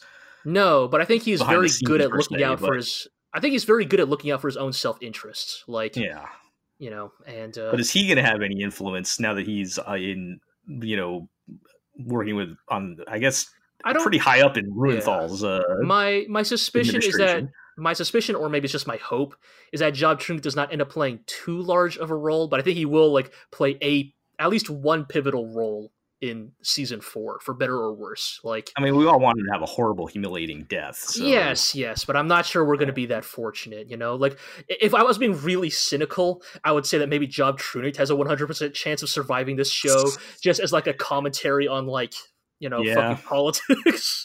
Yeah, I could see Uh, possibility. so for my Job- guess, anyways. Oh, sorry. Uh, I No, was go say ahead. That was gonna make a for who, who dies. Um, is Oberstein too obvious of an answer? Like, Maybe. I don't know. Put Job think- Truex and Oberstein in a ring with one knife and uh like, but, but I, I'm serious. Like, um, is Oberstein too obvious of an answer of someone who's guaranteed to die? I can see think- a world where he does not die. Okay, then that would be my bet is that Oberstein will eventually overstep his bounds. Like Oberstein's been doing a very good job of kind of, you know, being the man behind the curtain so far. But I think eventually Oberstein's going to do something that like I, here's the thing. Here's the thing where I'm not sure though. Like will Oberstein do something? Will Oberstein overstep his bounds? Will he go will he like disobey Reinhard because he thinks he's going to do something to save Reinhard? Or will he become disillusioned with Reinhard? Like you know what I'm saying here, right? Like like will Oberstein basically quote unquote try to save Reinhard from himself? Like Right. Yeah, I think that's. I'm doing this gonna- for your own I, I don't think uh, he's ever going to betray Uh, him. Okay, so here's a what if Oberstein kills Annerose? I'm yeah. That's kind of yeah, where like, what I, I don't think Oberstein's going to kill Annerose, but I mean, we'll set the We're- motion, we're- set the events in motion for it to happen. is what I we're starting a, a line of connection between him and Rubinsky with Lang. yes, yeah. I could could well first of all Rubinsky, uh, Rubinsky versus Oberstein is an interesting battle uh and you know could could it be set up to where Oberstein takes the blame for Annerose being killed in some way. Who who's going to win that who's going to win that uh, battle of uh, manipulation between Right, Oberstein yes, and Rubinsky yes, would I'm- an- Right. interesting uh yeah, I'm certainly curious because, like, you know, we talk about like Oberstein being like the master manipulator, but again, I think we literally said this at the end of our season two wrap up as well. We actually haven't really son- seen Oberstein do fucking jack shit for like he hasn't done anything in a long time he's in been a while. quiet. Like he's been pretty quiet, but I wonder if like that's building to something, you know? Like, and and I'm certainly curious, but I don't know. I just I, do- I just don't see Oberstein like I do not see we are I do not see us city here at episode 110 of Legend of Galactic Heroes and Reinhard is still just chilling with Oberstein. Like I don't I don't Yeah. know that's how it goes. I don't think so. Like I don't think Oberstein is that kind of character. he has a lot of people in the empire that hate him so Yes, also Right. that. Like, I'm not even saying Reinhard is the one who does him in. I'm just saying something or someone gets Oberstein in the end. Yeah, I can see Hmm. it. I like Okay. I, like Iro's idea. Throw him in the ring with a. We can't we can't include Andrew Fork anymore. So Uh, No. alas, Yeah. no, He's no. dead. Um, Thank, but uh, yeah. So just to just sum it up one more time. So uh, around the table. So for who who who we think will live, I said Caselnes. Poplin. Dusty. Um, I don't know if I picked a different one. Did I? oh Uh, shoot! Did you not pick someone? Did we uh, skip over that? because I because I, I, think I jumped on the the Caselnes bandwagon. but I don't Uh, think I oh, picked yeah. You were else. Mittermeier. All right, Gel. Um, I no, I've, we're talking who lives, right? Or- yeah, oh, right, yeah. right, I'm sorry. saying Yeah. who- I, I picked Mittermeier for who dies, but I don't think Oh, I picked yeah. somebody for who lives. Um, I don't know. Uh, yeah, because I had I had said Ca- I had said Caselnes too, but I don't know if I have an alternate pick. Well, that's fine. We'll just say that you also like two bet two bets on Caselnes then. we're gonna pick we're gonna pick one that is not obvious. Then uh, right, right. We're, we're going for like less obvious op- options. Because I think I think I think for like who- Frederica and Julian are probably pretty yeah, safe. I like think that's too obvious. I Yeah. think they're yeah. All right, and then once again for who dies, I said Oberstein. and Rose. Bittenfeld. uh, Mittermeier. Who did you say, Marlon? Bittenfeld. Oh, you said Bittenfeld. Oh. Yep.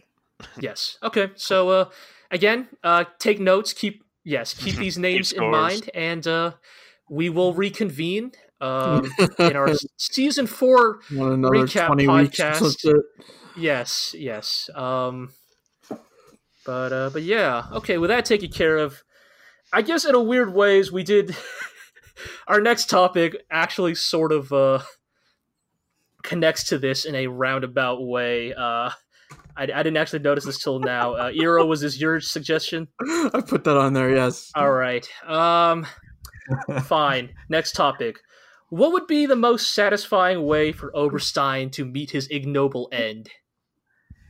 Put him in a ring with Job Trunicht and then one, one knife. See, here's the thing. Oberstein doesn't really care if he lives or dies. I right? know, So, and like, I hate him. yeah. I Like- want, like, I want to what see could- him like. What could I- you possibly do that would make him care? I know that's like- the thing, right? Like you need to flap him. He's he, he's got to be flapped before he Like, dies. the only time we saw him even get remotely angry was that one time he was they were at that meeting and he had to walk out for like 30 seconds. I know, Yeah. yes, but like, ugh. And even then it was just like he calmly got up, walked out for 30 seconds, and then came back. Like I like, Like, like what do shoot you- his what dog do in you front of him or something. Like I don't know. I mean, I guess I guess that's the thing, right? Like, it would not be enough just to like kill for Oberstein to to eat it. I feel like Oberstein, we would finally have to see Oberstein lose that icy cold facade, if even just for like a minute. Yeah, You know, just like. eh, But what would do that, right? Like, what could possibly throw Oberstein? off? A bombing did not throw Oberstein off guard. Like, let us be clear here. Like, yes. Oberstein was literally bombed, and Intermittent explosion. Yeah, did and not like break uh, sweat or change his expression. break. Yes, did not break character. I mean the only thing he cares about is his dog, right? Yeah, Yeah, yeah. Um But yeah, I mean, I don't know. Uh let's see. I'm trying to think like what are other ways uh what are other ways we could uh Ugh. I guess that's the thing, right? Because as much as we were joking, uh, like, what are actually we are kind of getting back into speculation territory here. Like, what are actual ways Oberstein would like conceivably die? Right? Like, if you just want to joke, like the most humiliating options, of course, is just like I don't know, like freaking, you know, freaking I don't know, takes a tour of like. I don't know, a pie factory, slips on a pie, and like you know knocks his head on the corner of a table and like dies of a brain aneurysm you know like i don't that would be maybe the funniest way to go but it's not a way i would actually believe um right. would happen I mean, would it be that he? uh I mean, what is it? uh, It's like the whole reason he joined 'Cause Reinhard. he hated because the Goldenbaum dynasty because the Golden of the Mine, eugenic laws. So what? So, so maybe so maybe if uh, the bungling poet reinst- reinstalls the uh, the deposed emperor, and uh, Oberstein has to live the rest of his days uh, under a new Golden Goldenbaum dynasty. That's uh, that that That's the- that would not be bad. That's the best we could do. Be terrible for everybody else too, but oh, no no it would be awful for the state of the galaxy. But who knows you know maybe 40 billion lives are worth it if oberstein gets humiliated in the end. So maybe maybe it will have been worth it. Uh but yeah so uh maybe we should now move into uh, uh another another point of speculation we have here so you could say our next topic is not really a, a topic itself, but more uh, an interesting observation that uh, Iro made the other day. Yeah. But uh, you know, I you know the joke is that I constantly refer to the legendary 1988 science fiction OVA as well, the legendary 1988 science uh, fiction OVA. But Whereas like season three ends like in the first half of 1995. yes, It's and like uh, we're firmly into the mid to late 90s now. Right, and then you, Yeah. you made the interesting observation that uh, it's weird. It's weird to think of Legend of Galactic Heroes as a '90s anime, but you specifically pointed out that uh, season four uh, takes place in a post-Evangelion world. Uh huh. That's And- fucking weird. Yeah, Right. and here's the thing: I don't think we're actually going to see any influence from that. Quite frankly, I think that Nah. Legend of the Galactic Heroes is indifferent to the world around it. Like, Yeah. quite frankly, but I would agree. Just also what? Yeah, it's so Mhm. wild to think about. Like, oh, Legend of the Galactic Heroes almost ended on the cusp of 2000. Like, Right, like this anime it ran for almost 10 years. right, like truly a journey amongst the sea of stars. Like we've called this a journey amongst the sea of stars. You know, our our paltry year spent watching um, this show, but uh, it, it must be like it must have been wild for fans at the time, like to. I mean, we say ten years, but then again, like we're still talking about Evangelion. That's about how long it's taken to go from rebuild 3.0 to 4.0, right? So not even Yeah. that crazy. Yeah. I guess so. Uh, it's just kind of weird for me to think about. Yes. you know. Right. Uh, for uh for, for for some perspective, uh, you know what series had about the same amount of episodes in the same amount of time? what- The Monogatari series. Uh, Wait, really? uh, yeah, Wait, Monogatari's It- had it- like hundred episodes. I mean, it's probably around there somewhere. It, somewhere. has got to be I- getting close. I Yeah. Mean, yeah. There's been a lot of seasons. and it's it's been it's been about it's been about ten Okay, years. I just stopped paying attention to that franchise entirely, but I guess you're right. Like every year, like every year or so, I just fucking see something related to that property show up, and But yeah, speaking of Neon Genesis Evangelion, uh, we just wrapped up a podcast where we rewatched the show indeed, with with Gee and Gel and I, Ro, and Not- uh, not me. yeah, and uh, so that's that's finished, and you can listen to the whole thing.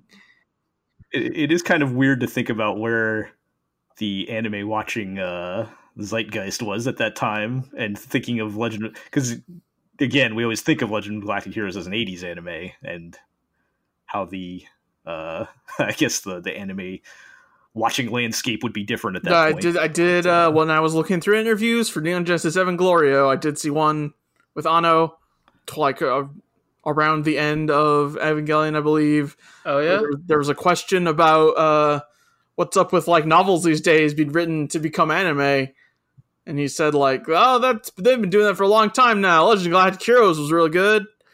all right, all right, Otto, And, Otto uh, name dropping. I Galactic saw- Heroes. I saw that and went, "Ha Legend of Galactic Heroes."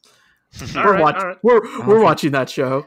I think it's- Uh, Anno is a fan of uh, military documentaries Yeah, that does make yeah, sense. yes. You know, that makes in many ways, it does track. I mean, well, I mean, even more than Otto himself, right? Like, I mean, and you know, we, we, we talked about this briefly in season one, I think, go all the way back. Where we talked about like Legend of the Galactic Heroes cultural influence, but like, I- I guess it's it's weird because like in many ways, I don't know if I see a ton of Galactic Heroes in other anime, but like you do see the occasional like parody or like you know reference to it, you know, and uh There was that Like- candy commercial Yeah. a couple months ago. yeah, I mean like like like like like Gel, this should be relevant to you now. Like Hinamatsuri, right? Like even like show like Hinamatsuri like had that one scene where fucking Nitta was dressed up like Reinhard. Like yeah it's like it's, it's it's like you you see these references in the weirdest places.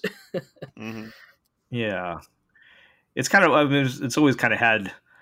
It's never been like at the forefront of like the anime Right, it's- discourse, at least not yeah. in my lifetime or our lifetimes. But the it's always been kind of hanging out back there somewhere. Yes. But uh, but yeah. So Yeah. anyway, well, you know, what, well, whatever. We we could talk all all day about like Galactic Heroes cultural influence. I mean, look, we're still watching this goddamn show like what thirty years later at this point. Yeah. So Right. Hey, I mean, le- season two of D and T is later this year, right? yeah, yeah. I mean, if we didn't plan for this, but we could get into this a little bit. Is uh, I mean. I don't know about you know Gel Marlin. I know I don't know about you guys, but Iro, we're we're gonna keep watching DNT, aren't we? Oh, yeah, hell Like- yeah. like we got. Uh, I, I don't. never, I never finished the. I, I don't I know. It's it's one. gonna be tough. I know, I know you guys didn't love DNT, but like, there's a weird soft spot in my heart for it, just because like it's not like as good as the OVA by any stretch of the imagination, but like it is fascinating to watch like those same events played out, you know, 30 years later. Like how, how like Yeah, how does anime portray these events? You know, like like think about how much less axe murder there is in DNT. You know, it's like like it's one of those things that I'm really curious about. Like how how will they play out? Like oh, will Well, didn't they do will the original is Iserlohn takeover in that first yeah season? they did they did and it's a lot more subdued like they basically just like basically the the the disguise trick works all the way to the very end Oh, like- okay. they basically take over Iserlohn like without shedding any blood but uh yeah, that is a lot like different. like yeah Uh, they like stab a guy with a pen or something, but yeah they yeah yeah they do that like the uh, season season one ends on the their push to uh, like their big It's a fucking, the it's a fucking Empire, right? cliffhanger for Amritsar. Oh no, no, they're already losing at Amritsar by the end of Oh, season. one. really? Oh, okay. like like season that. one specifically Okay. ends with Lobos has uh, reconsolidated the fleets at Amritsar, and uh, Yang is on his way to kind of uh, save what's left of the FPA fleet, while Reinhard Hmm. kind of moves in for the kill. And again, I'm kind of curious how it's gonna go. You know, I mean, like I assume the big the big events are gonna play out the same, but like it's always the little things that like fascinate me. You know, like for better or worse, like as somebody's kind of been paying attention to how DNT has been promoted, it's all Reinhard all the time. Like Yang is basically a bit character in all the trailers I've seen for season two of DNT, Huh. and like it makes me wonder, like, is that because like retroactively Reinhard has only grown more popular amongst the fan base, you know, since the original airing, like, or like is it just because Amritsar is kind of a big win for Reinhard, so it makes sense to kind of present him as the kind of the the primary actor of that fight, but like it is weird. Like I wonder, like in 2019, like does Yang get weirdly relegated to like side character status in a in, I, in a, I also didn't really like DNT Yang. yeah? I, I thought he was all right. I mean, Too Too good. se- Too good he's so much looking. He's too sexy. Yeah. like- No, no, no, no. That that's that's all well and good, but uh, the the uh, he just seems so much more like dry and joyless compared to the uh, Uh, OVA. hmm. I guess so. Yeah, I I guess that's true. Yeah, and and and maybe you know I don't. as does, as does all the characters in DNT Right. I compared mean, to the OVA. Per, I think this is why we're gonna have to wait till we start getting like some of the more outsized personalities, right? Like I think I need to see like what DNT Bittenfeld looks like, you know, or, or acts like, you know, to really Yeah. get it. Like like when when Benfield gets dunked on by Yang at Amritsar, I need to see what that fight looks like, and then we'll maybe be able to get a better feeling for like, you know, how this how this plays out. You know, Right. but I will agree, it's going to be weird because, like, for example, we have seen what DNT Dusty looks like, and he's very like conventionally pretty, and uh, it's hard for me to imagine the DNT version of Dusty being the guy who says shit like. We'll fight this war on Foppery and Whim, or like the two most important words in the galaxy are "so what." You know, like I don't see dressing up like a right, like I don't see that version of Dusty doing all that stuff. But Uh, like, what about sexy glasses, Caselnes? oh right, yes, yes, very like yes, like Hot sexy glasses Caselnes. boy. Yeah, yeah, it's kind of could have like how did they portray him? Because he's such like a dad figure in the anim- in the OVA.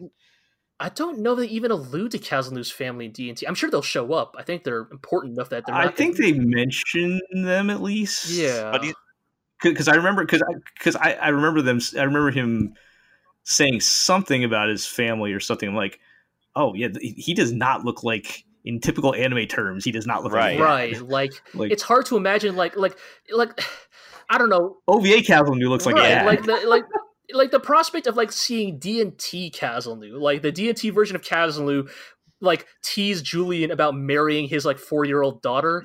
Like I don't know if that it's probably not gonna happen. I don't know if right? that plays Like, the same when like DNT Caselnes is like also young and sexy. like, yeah. like it, look, it works. It works with OVA Caselnes because he it, he does kind of have that bumbling dad energy to him, Mhm. and like he you know he would joke about like oh you're gonna marry my daughter someday right so don't break her heart. right. But like I don't know if all that stuff that dynamic plays the same when he is like just as hot as the rest of them, or like I don't know, or like, like same thing with like Schenkopp, right? Like Schenkopp, like DNT Schenkopp is like maybe the manliest character in that show, and even then he's still like very pretty. And yeah. like it's hard to imagine that version of Schenkopp like I would argue at least DNT, dudes. at least DNT Kircheis isn't as pretty as the OVA. Right, somehow Kircheis of all Yeah. characters got the fucking downgrade. but uh Yeah. Well, there- there- there's only there's only room to go down Yes, from yes. the OVA Yeah. Kirky Ice. Well- so, You'll never you be good enough for that would Kircheis never- anyway. yes. Yes, exactly. Yeah. Well, Indeed. whatever. I'm looking forward to seeing DNT uh, Louis Machungo showing up. Oh in- hell yeah! In season two, so. Yeah, that'll be good. But yeah, speaking of That would very pretty people, I think we're going to move into a our our fun slash stupid topic of our wrap up podcast. Uh-huh. Where AKA some of you- instantly dating the podcast. Yes, yes, the part where we date this podcast. Speaking of dating, Oh Um, yeah. So, as some of you have listened, have known, uh, me, Gel, and Iro have been playing a lot of Fire Emblem Three Houses, and that Seen show, lots of that, Black Heroes parallels. yes, a lot of parallels to the the OVA in in in that game. But we're not going to talk about that. We're going to get more into the other. Well, we're going to get into the more unique part of Fire Emblem, which is um, it's uh the relationships you form with the characters, and uh, specifically, kind of uh maybe kind of get into like some more aspects of like you know which character would belong to what house like which characters would have the best support conversations and Alright, I'm personally what here. i think is going to be the most interesting sorry marlon try and stick around I you've will. played fire emblem you're a fire emblem vet you'll you'll be able to get some of this know. Mhm. but uh, what I personally want to start off is um, what would be the perfect tea time for the cast of Legend of the Galactic Heroes? Uh, for those of you not per- familiar with Perfect Tea Time, um, in the game Fire Emblem Three Houses, you can invite your various students and fellow teachers to tea. And uh, in this segment, you uh, have to pick a blend of tea to serve um, your your teammate. Um, you have to you uh, have to pick the conversation. Yes, you have to pick topics. conversation topics. You have you're given multiple options. You know, stuff like, you know, Cats. um, cats or Cute monks. cute monks or battle tactics or weapons maintenance, and you have to like pick the topics that will resonate with the character you invited to tea time. And if you answer them all correctly, you unlock uh, you unlock perfect tea time, where uh, you are given control of the camera and allowed to uh, zoom in and pan on the character's face. No, I am. I am not ready for this. And uh, so now that we've kind of uh, familiarized ourselves with what perfect tea time is, uh, what are some characters you think uh, you could take out to a take out to perfect tea time, and what topics would those be? You know, for Uh, example, I got you got to one. Yang and you got to get brandy tea. Yes. So for Yang Wen Li, the obvious time. answer is you pour you pour, is it, it is you pick any tea and you pour brandy into the tea, and then for topics you pick um, history and the inevitable collapse of democracy. Yep, exactly. I, am not. I'm honestly not sure if Yang has any other hobbies, to be honest. But a new gambit. yes, a new gambit. Yes, Yang would be interested in that. But uh, what Uh, about other Uh. He also you had a cat. Uh, Baron F- uh, Flegel. Uh, you get some champagne, and you talk about Mecklinger. yes, yes, that would be. Kümmel. Yes, yes, that would be the play there. Flegel. yes. Who the fuck was Flegel? Uh, God he was damn the guy in the wheelchair. Uh, uh, No, that, that's Baron Kümmel. oh, That- that was Uh, for some reason- yeah. Fla- Flegel. Is Flegel Flegel was the the- bungling poet? Oh, No, no, no. Flegel was No, he uh, was the, the, bold uh, guy. oh, okay. Flegel yeah. was the Lippstadt motherfucker. you know what part I'm of the talking Lippstadt about. Rebellion. Lan- Landsberg is the bungling poet. yeah. Yes, yes. Landsberg is the bungling poet. Well, you know what I mean. The the guy in the Yes. wheelchair. Uh, talk him talk to him about Mecklinger. Yes, yes. We know. We know.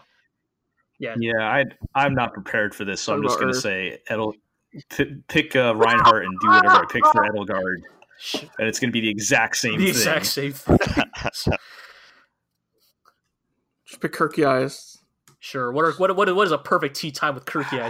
Is that just talking about Reinhard? Yeah, sure. Like, probably, man. Reinhard Well, Sama, I don't know what Kircheis likes. well, it's talking about Reinhard, but if you really know Kircheis, what you'll actually talk about around Kircheis is Annerose. Like Huh. he'll never admit it himself, but what about uh, what about handstands? handstands. Oh, they love them. They love them. Their, their handstands. Yes. Mm. Um, What was the know, what was the cake that uh, what was the pie that Annerose made for Kircheis I can't even remember. that he just um, ate with his fucking hands Yeah. under that tree? Uh, speaking of speaking of tea times, though, I, I know how you get negative tea time with Reinhard. Oh Is uh, you would talk about parties because uh, yes, Reinhard hates very much parties. Yeah, I was gonna parties. say like the hardest one Uh. would be like you'd get negative tea time with almost any topic in Karen. Like you know, there, there's just no way to have a chill time with her. No, yeah, with Karen, I feel like just, uh, like just be Julian and you'll get Yes. yeah, like Ju- like Julian would somehow be a 50-50 coin flip of either positive tea time or negative tea time. It's like you can't you can't get the perfect tea for her because it's this like secret it's the secret Cadros family recipe. Yes, like it, it really is. Recipe. Like in fact, it really is a truly a testament to Poplin's like social skills that he's even able to have a positive like rapport with Karen, despite like a Poplin being Poplin and b Karen being Karen. Uh-huh. Ugh, don't don't let Poplin become a professor. oh man, no, I don't know. Poplin, Poplin could be a Poplin's kind of tr- Poplin's kind of channeling that Manuela energy, like Yeah, I was gonna say Oh, we could be the male version of Manuel. like a more functional and- version of Manuela somehow, but like still similar energy. Oh come on! I think at least Poplin could like, based on what we see. show up for Well, job. look, I say that based on based on what we see on screen, based on what we see on screen. As far as I'm concerned, I think Poplin has a better batting average than Manuela. Hmm. Like, Oh yeah, totally. Well, that's true. That's true. Yeah. it's true. Uh, but, but yes, yes, Poplin, strikes out a lot. Poplin would like to talk about cute monks for sure. oh yeah. Um, but uh, but yes, I don't know. Uh, when we get to these other topics, sure. Of the of the existing houses that are in three hou- uh, three houses. So for those unfamiliar, these are the Black Eagles, who are kind of uh the establishment, capital E establishment. They are part of the Empire. They are kind of the house of like. They're kind of the house of what the imperialists and the edge lords, and are Uh-huh. like maybe the most dysfunctional house, but they are led by their strong and very like dogmatic emperor. So you know, Gosh, I wonder which how which faction that applies to. uh, Yeah, so, blue. I mean, we already we already know Edelgard is is Reinhard. Yes. Hubert is Oberstein, and I'm still Ferdinand sticking von, with Ferdinand von Ferdinand. Ayers, Mittermeier. yes, yeah, but then, well, it's all right, mostly an attitude than uh, I'm Ferdinand von character Ayer. per se, but yes, he's got Then the we have- same energy. Right. Then you have Blue Lions, who are kind of your like more chivalrous house, but also filled with a lot of very dysfunctional edge lords for some reason, uh, who are also racist on top of that. So See, you know like, that. Pop- Poplin would not stand for Sylvain. Yeah, I know. no, I see. I, I don't think I don't think Poplin would be part of Blue Lions. I think I think Poplin's would still be a Golden Deer. Like he's too goofy for Yeah, like. probably. And then Golden Deer, if we want to reduce them to a single word, Golden Deer are the mean house. so, uh, you know that is uh, that is definitely the home of Poplin. That is probably the home of Yang Wen Li, That's probably uh, which too. means Julian probably gets. Yes, Dusty and Julian Isn't probably Julian get just thrown there. isn't Julian just Cyril? Like Ah, no. you know, he's how, been, he's been indoctrinated into the religion of Yang Wen Li. how dare you insult Julian like that? Julian is much better than Cyril. Cyril's a fucking Cyril's a little prick. Cyril, fucking. This isn't even related to Legend of Galactic Heroes, man. Cyril, fucking you're, you're, you're a goddamn professor. You are a professor. And Cyril, this little fucking punk piece of shit has the fucking gall to go up to you and be like, well, I've known Rhea for longer. I'm like, fucking fuck off, kid. Like, No respect. no fucking no respect. What I meant to say is Julian also has the aptitude skill. Oh, yes, sure, sure. But Julian, let's be real, Julian doesn't need the aptitude skill. Julian's base growth rates are probably like 60 across the board, like by default. hmm But uh, let's see. In terms of like some more unexpected ones, I think, despite that, all, all we said, I think if we're not going to divide this purely by like their pre-existing allegiances, I think Schenkopp would be a Blue Lions. Like I think Schenkopp kind of has it. Like Schenkopp, unfortunately, Yeah, you has know, that. he sil- defected from the Empire, and uh, Yeah. now he's hanging out in the kingdom. I think Sylvain. I, mean, I think Schenkopp, unfortunately, has that low-key Sylvain energy. Like, Ouch! let's be real. Like, Mm. if I mean, hear like what like what Schenkopp got up to when he was younger, tell me that is Oh, not yeah, like totally. just Sylvain, like just pumping and dumping. Schenkopp, uh, Schenkopp Schenkopp, stays at the academy. so Schenkopp perfectly suited to become a war master uh, by level thirty. Uh, Um, let's see who else. Louis Machungo is basically just Raphael. So uh, Golden Deer. oh come on, hang on. wait, wait, wait, wait. There's way more to do. Let's be real. Okay. Oh, whoa. Are you just saying that because he's black? No. I'm kidding. I'm just throwing that at you. I'm just, I'm just throwing that at you for fun. You're right. You're right. Louis Machungo is kind of a square, so he is more Blue Lions. Uh, I mean, they both don't like to talk, right? Yeah, Mhm. that is true. That is true. Um, you know, as much as I like her, is Frederica kind of more a Blue Lions in terms of energy? Like, like she's more by the book. Like, like she she is with the FPA because by nature of being born there. But if we're talking about the kind of energy she uh, she channels, she's kind of a Blue Lions. yeah. Kind of more straight laced, kind of more, you know, she is she is basically like Ingrid, but more interestingly written. Um, uh huh. Yeah. But what uh, class is she? Like, what's her? What's Frederica? her? What's her? Uh, yeah. It's got to be a magic class. yeah, I think Frederica starts out as like black mage and eventually just kind of follows that line to the end. You know, I Or is she a healer? I guess that's unfair, but I guess she is kind of a healer. mean, is that too? I mean, all right. How about this? Frederica is a white mage. Like I think Hilda is a black mage. If we're gonna go that that, route, that's like, that's probably yeah. That's Sure. probably more. like uh, Hilda. Hilda is your like fucking crazy ass magic d- damage dealer. Like you don't get that vibe from her at Is she, is she but- just full on dark? Uh, Yeah, she's probably Dark casting magic? dark magic. You know, like we as we as Fire Emblem constantly reminds us, uh, the mastery of dark magic does not correlate to personality or morality. So Is Bucock just the Jagen of this game? Bucock is Alois, right?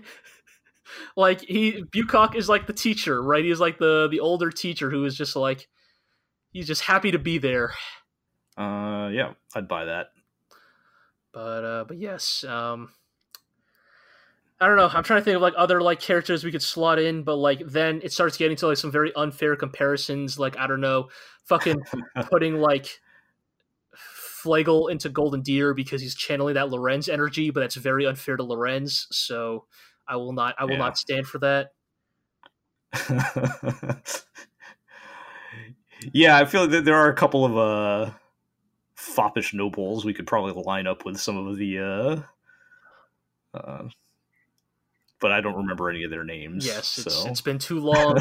those- some of the some of the the lesser characters Yes, from the and, and know, those nobles have not League and all mattered for for far too long. Yeah, You know, I'm already having. I feel. Uh, I just feel like the Black Eagles line up too well for all the other stuff. right to the so Empire. Yes, yes, it is a little too perfect. I mean, Throw in uh, Almost, Caspar as ba- almost, throw in Caspar as baby Bittenfeld. almost as if they're both based on like 19th century Prussia or something. Yes, yes. Also, yes, Caspar is so channeling or is so channeling that Bittenfeld energy. So yes, baby that is, Bittenfeld. that is uh, that is yeah. very perfect. But uh, but yeah. none of So the oh, sorry, what? none of the, none of the ladies line up though because there are no. Uh, unfortunately, we just Legend of the Black Heroes. yeah, we just unfortunately There's like two. do not so- have enough like female characters in Legend of the Galactic Heroes to really line them up. Yeah. But uh, but yeah, so with that, I think we're going to kind of sunset into our final topic here. I don't know if this is going to be too long of one, but uh, as we kind of mentioned a few weeks ago, uh, we kind of uh, hit the one year anniversary of uh, Yeah, kind of starting Legend of the GLORIO been Heroes. doing this nonstop for Yeah. a year.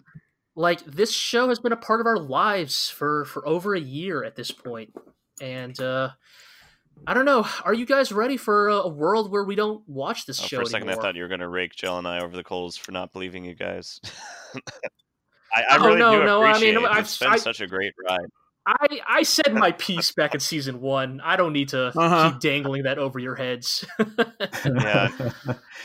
I mean, that's why I got demoted from uh, being a former admiral, right? yes, yes. Um, no, I, I think I think we were saying at some point, you know, when we first started watching the show, it was like, how are they going to fill a hundred something episodes? And now we're like, now we're saying there's there's, not enough episodes. It's never- yeah, I think I think I think More. most not just because we're not just because we're still enjoying it so much, which is amazing. Like I don't feel like my enjoyment of the show has dropped Right. off at all. no. And then like there's so many plot lines to tie up that Right. like Yeah. cards still on the table. Like like how are they how are they going to do this now in only like you know one normal like two core season of yeah, anime now? like I, I I am the person I am the person who unironically says like I think this show needs another season. Like like I think it needs literally another 26 episodes to like fully flesh out the plot we have left. Like how crazy is that? Like I think at the, at the beginning we were all like, "Oh, I don't know, man. 110 episodes. This is a Right. lot. I don't know if we can Especially stick with with, like this." And now we're like,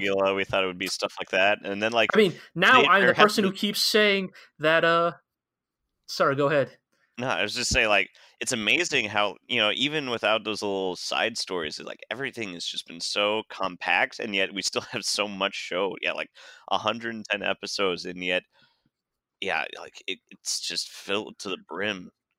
Yeah, it's like it's just like how are they like I'm sure they'll find a way, but we are all incredulous at this idea of how the fuck in 26 episodes can uh how in 26 episodes can you wrap up cover- all of this. like Reuenthal's rebellion, the fate of the empire, like Julian's destiny, like The f- bungling poet. the bungling poet, the eventual like fate of the Earth cult. Like it's all so. And we need fucking- epilogue. Yeah, yeah. I will be disappointed if there's no epilogue. You can't just like cut it I, short. I mean, I've still been saying like the last scene of the show could just easily be like not everything is resolved, uh, but we just zoom out and you know narrator's like, and that was the story of a short time in this small island that we call a galaxy Yeah. or whatever. Yes. wheel like of fate. Uh, the wheel of fate just some continues fucking turning. yeah, whatever. exactly. History continues. Yeah, I mean, I don't know. Like, I mean, I- I think it's it's. I, I really don't know what I'm going to do in a post Legend of the Galactic Heroes world. I mean, I think that like it, it sounds hyperbolic, but I feel like we aren't like even like kidding that much when we say that. Like, I don't think there is any piece of fiction that like compares to Legend of the Galactic Heroes, and I feel like that is why like Not In my anime, sh- at least. Yes, and that is why, in my sheer desperation for more, why I am inevitably going to strong arm Iro into uh, us podcasting about Legend of the Galactic Heroes Gaiden. Because, look, man. It's all prequel shit, man. Yeah, and are you telling me you're not going to watch it? No, I'll watch it. are Just you telling me. maybe not telling me- immediately afterwards. I just I cannot live in a post Yang world. I don't care if it's a prequel. I will I will bow and scrape for any fucking glimmer of an alive and well Yang Wen Li again, you know, if that's what it takes. Uh, But uh yeah, it's just it's Uh, yeah. you know, yeah, I don't know. It's just this show has been such a big part of our lives, you know, ever since we started Right. watching. I've been you know, saying it every time. We are those mean- people now. We're going to be saying, "Have you ever watched Yeah, we are those Totally people. did. uh, Like I just like I suspect that even once this podcast is ended, we will probably still be saying stuff like that guy is such a Reinhard or this is this dude is channeling so much Poplin energy For right sure. now. Like that that is just gonna be us, you know, and like we're gonna be the people, like I hate to admit it, but like to other members of the Glorio chat who are listening, like I apologize, but like should you ever even like vaguely should you ever even vaguely like voice your interest in Legend of the Galactic Heroes, you know the rest of us We are going to descend on you like a pack of vultures. like like we'll be like, yeah, you know, you really should watch it. You know, it it, it lives up to the hype. Like You'll be the should watch hero. it. We'll Like, put out and the some thing is, like, I- screenshots.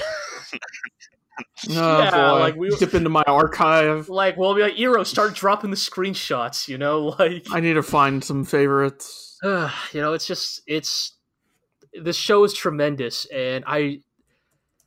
It, it's it, it makes um, it's it's a thing though. Like it makes me like on one hand like it makes me want to pursue more Yoshiki Tanaka works. Like I suspect that like once we finish this OVA like Iro I may pick up the actual novels just out of sheer curiosity. Still But need to also read the- those. but also at the same time, I'm not sure if my enthusiasm for Galactic Heroes will translate to other Tanaka works because, like, on one hand, it is an adaptation of his work, but on the other hand, I think this OVA is great because it is a very well put together OVA. I mean, I think some of us kind of remember that uh, that Arslan anime that aired a few Mhm. years ago, like. Right, I'm Also- curious to like go back and check out Arslan and see if I'm more appreciative of it. Yeah, like I, but I feel like I remember watching at the time, like that was a Yoshiki Tanaka work, but I feel like it did not really like resonate with us in the same way. And wasn't that like the the anime adaptation I- of the I- I manga think adaptation of the novel? Yeah. Yes, that's correct. something like which that. I think took some liberties from the novel to begin with and made it more anime-ish. Right, but like- uh, maybe like, I mean, I'm because in many ways this makes I feel about Arslan or I'm skeptical of the Arslan anime in the same way that like you guys are skeptical of the DNT anime or even I will admit I am skeptical of the DNT anime in the sense of like yeah. if the DNT anime was the only version of Legend of Galactic Heroes I ever watched I think I would still like the show I think I would still like the story but I don't think it would resonate with me in quite the way that like yeah. the OVA has like I think there's something truly special about like I, I think I think the audio visual experience tied with the OVA is very much part of, at least for my enjoyment, uh, on top of the story and the writing and everything like that. That I, I you know, the, the whole package. I don't know if I would get this. I don't feel. I feel like I don't. I don't. I don't feel like I would get the same experience just from reading the novels or something like that for me personally. right But I don't know. I mean, I think in many ways this just could. I mean, I think for better or worse, like we are just floating these options out there as like you know, what every like rabid fan does after like an amazing piece of work that resonates with them ends is you just try to like desperately scramble for anything that's sort of like it. Mhm. Right. Get every Like- little scrap of uh, You know, just everything. I mean, it, it, that's I guess that's why the Gaiden thing exists. yeah, even though I mean, my heart I don't really want to watch it. It's like when the, it's all over, I might be just like right? Like, what, so what's the point of watching of a prequel Right. work? But it's like, don't you just want to return to these characters, if even just for a fleeting moment? Uh, Yeah. and uh, I mean, where are we? Uh, where are we, I? I guess we can pass final judgment after season four, but I can't. I don't know if my opinion is really going to change at this point. Where where are we putting this like on our all time favorite anime lists? or does it even belong on it? I almost feel like it almost doesn't belong it's on an anime yeah, list because would be it's so difficult. I- what it tr- it, would, it would be like putting the Lord of the Rings on a I mean- list of fantasy tops, right? Like, Oh, I mean, I don't. Well, I I have my personal opinions about the original Lord of the Rings novels, I, I, but uh, I don't think it's like that. Like, I mean, yes, Legend of the Galactic Heroes is a very special show, but I don't want to necessarily like call it such a sacred cow. Yeah. Like, like I like it a lot, and I think I would be happy to put it in my top five, maybe even top three. Like, Mhm.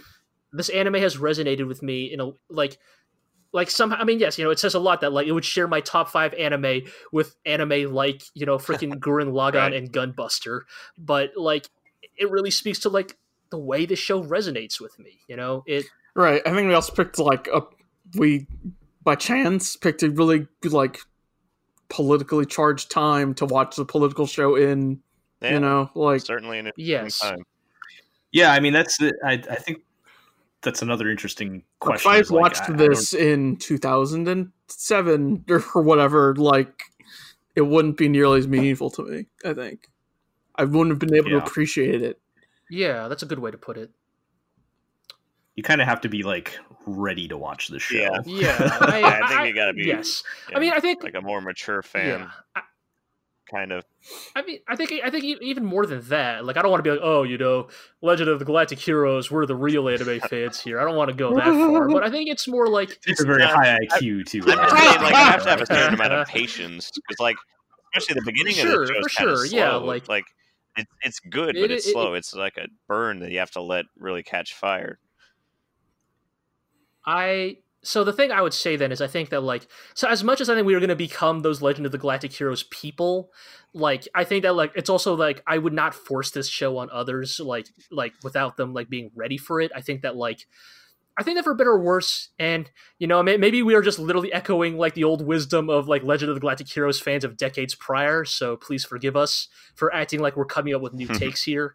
But like, don't worry, we're not thinking that. I'm sure we are just echoing like what some of y'all have said for years. But like, I think, I think Legend of the Galactic Heroes is something you have to come to, right? Like, you ha- it's something that like you have to be, you have to make the conscious choice of like, you, You know what, You can't really sell this show. Like Right, we like- tried like, that. You can try. before. Like I have tried, and like I know. I won't lie. I've gotten one person to like start watching the show. I, I think he fell off it already, which means I'm gonna have to keep hounding him. But uh, like it is not a show that like just out of a whim you can just be like, hey man. yeah, I'm gonna watch all 110 episodes of Legend of Galactic Heroes. Right, right. It's just not tenable, right? Like it is a show that I think you have to be like on your own terms. Got to be like, all right, I'm gonna watch this show. I'm gonna, I'm gonna, I am gonna, I am going to embrace what this story is. Like you, you have to be the one to come to it. And I think Legend of Galactic Heroes is just like it is content to be there. I think it's just content to exist in perpetuity, and uh, you know, just be like, it'll always be here, and it'll always be ready for new fans. Yeah. But uh, I think with that, I think we're now that we- we are approaching like a total runtime of like three, maybe three and a half hours here. I think we're gonna have That's to. about uh, how long the other roundups have been. yeah, we're gonna we're gonna start uh, wrapping things up here for good. So uh, I guess do uh, uh, especially uh, Jell and Marlin, do you guys have any closing thoughts? You know, after all, we're not gonna hear from you guys again until our season four wrap up. So any any closing that's- thoughts on season three? Crazy thinking about that the show will be over Yeah. next time we're Yeah, it's a little sad. It's a little yeah. bittersweet. Uh, I, I I don't know if I have anything to add that we haven't already talked about. Um, I feel like my opinion has been cemented on this show, and now I just want to know what happens in the end here. But I don't know. If it, I I can't see anything like. The, I feel like I've been. My expectations have been trained to basically expect like anything. Like nothing in the status quo is safe Right. at this point. Right. So like I I don't know. I mean, we have our we all have our general predictions. I feel like at least one of us is going to be right on some of that stuff, but like I yeah. So I don't even know what to to expect at this point. I'm just looking forward to seeing how they I if they if they even wrap things up or what Yeah, happens. It's going to be such uh, a struggle, just like because this isn't this podcast is going to go out for a little bit, and to just not immediately dive back into the next season and not because like there would be these times I know you you you've always been like, hey guys, I'm here in the Galactic Hero spoiler chat, and I've watched 15 episodes ahead. wow, Yeah, crazy I've shit never goes down. spoiled No, no, anything no, though. I've never spoiled Right. anything. Yes. I just yes. Marlon has behaved. but it's just been so hard because one episode, you know, you just need to know what happens next, and it's I, I am going to miss it so much I when don't know. it's I think our pace has worked really well. it, it has Yeah, been good pacing, yeah, and I it's helped it- it- rein me in because are- otherwise I probably would have watched everything by now and like tired myself out of it. It it does. Ah. Yeah, I. And- Yes, I, I am glad we've watched this over the course of a year or so. I think that is it, it has given us time to like let our takes settle and like let our like like you know like maybe there isn't a fresh Legend of the Galactic Heroes discourse out there anymore, but like we can have our discourse and like I think that lets us like develop our points, kind of like you know develop our like thoughts and feelings about what we're watching. So I think in that regard, I think I'm glad we have approached it at the pacing we have. And those people are always out there to show up in our comment section and be like, "Oh, someone new is watching this show. Let me talk Mhm. to them." Yes, yes, uh, yes. Shout outs to uh, our lovely listeners and commenters. Um, yeah. So, uh, oh, uh, Iro, how about you? Do you have any closing thoughts on season three? Oh boy, You're a regular, so I feel I like am a regular. Uh, regular hear our thoughts out there, anyways. But if you have anything left you'd like to say, man, close the case on season three. uh, I'm really curious where we're going from here with the loss of the other half of the show. Yeah. You know what I mean? like, Yes. I I don't want to speculate too much anymore because I think Mhm. we're already running long. Yes. But I truly wonder, like, I still love this show, but I truly wonder if I can still love this show without Yang Wen Li. Like, he was so. are, are they gonna are they gonna cheat and just have Ghost Yang keep showing up? prob- oh yeah, totally, dude. probably, but I don't really think that counts. Like, like I what I needed was Yang, the living character. Yang, the character who like he, you know, he he lived and he grew in some ways. You know, like he developed as a character. You know, we we grew to to know and love him. Like, I I don't know if I can enjoy a show as much without him, but I, I'm certainly willing to try because this show has yet to disappoint me. You know, so I, I, I of course want to I want to give them the chance to like convince me that like we can live in a post Yang world, but you know, Well, it's gonna be tough. Yeah. The spirit of Yang will never die. Yes. And I think I think on that that is a good note to kind of close this podcast. So we're gonna take care of some housekeeping. Um so you know whole spiel. Let's go. As I- always what? I was just gonna say we already talked about Neon Genesis Evangelion, so we can. So we can skip that, yes. But as always, you can listen to this podcast and read the rest of our posts on theglorioblog.com. Uh, you can listen to this podcast on iTunes, Podbean, Spotify, Google Play, wherever podcasts are, you know, bought and sold. Um, you can watch Legend of the Galactic Heroes on HIDIVE and VRV. Uh, feel free to check out our sister podcasts, such as the aforementioned uh, Neon Genesis Evanglorio or the Glorio Chat or uh, the Glorio's King of the Kaiju. Uh, let's see. Additionally, you can uh, listen to the podcast on YouTube. Blah blah blah. Leave a like, subscribe, comment, etc. You know, y- y'all know the score. We, Tell we your love it all. friends. Yes, tell your enemies. And uh, I think that'll do it. So, um, as always, as always, thank you all so much for listening. You know, I really hope you guys will stick with us into the final stretch here. It's been a hell of a ride, and you know, I hope, uh, I hope it stays. You know, I I hope it stays as high stakes and as fun and as compelling and as important as it has all the way to the end. Uh, as always, uh, thank you guys for accompanying me on this journey. Uh, Jell and Marlin, I look forward to uh, I look forward to reconvening at the end of season four when we're all gonna kind of share our reactions to the Mhm. bombshells. You know, dropped at the end of season four. We're getting we get to compare notes on uh who guessed correctly on who lives, who dies, what happens in this show. Maybe Yeah, none of us are right. You know, for all we know. For all we know, Emil von Thekla will like perish in an explosion Yes. two episodes yes. in. But Marlon, if your if your speculation is correct, boy, will that be a very Oh fun yeah, I'm, gonna, conversation. I'm going have. to gloat. Uh, You know, Hero- just to be con- just to be contrarian now, Emil von Thekla is going to perish in an explosion. all right, fine. We got we got two bets Yeah. on Emil. Let's see which one. Only one can out. be right. Uh, Yes, yeah. yes. Um, Iro, as always, thank you for uh, being my loyal adjutant, my Uh-huh. loyal co-host, my navigator in the darkness of the stars. Of course, we'll, we'll, Um, we'll chart we'll chart a course to uh that star on the horizon or something. To what a brighter future or something. Yeah, that. Let's go with that. and uh, once again, we will see you amongst the sea of stars.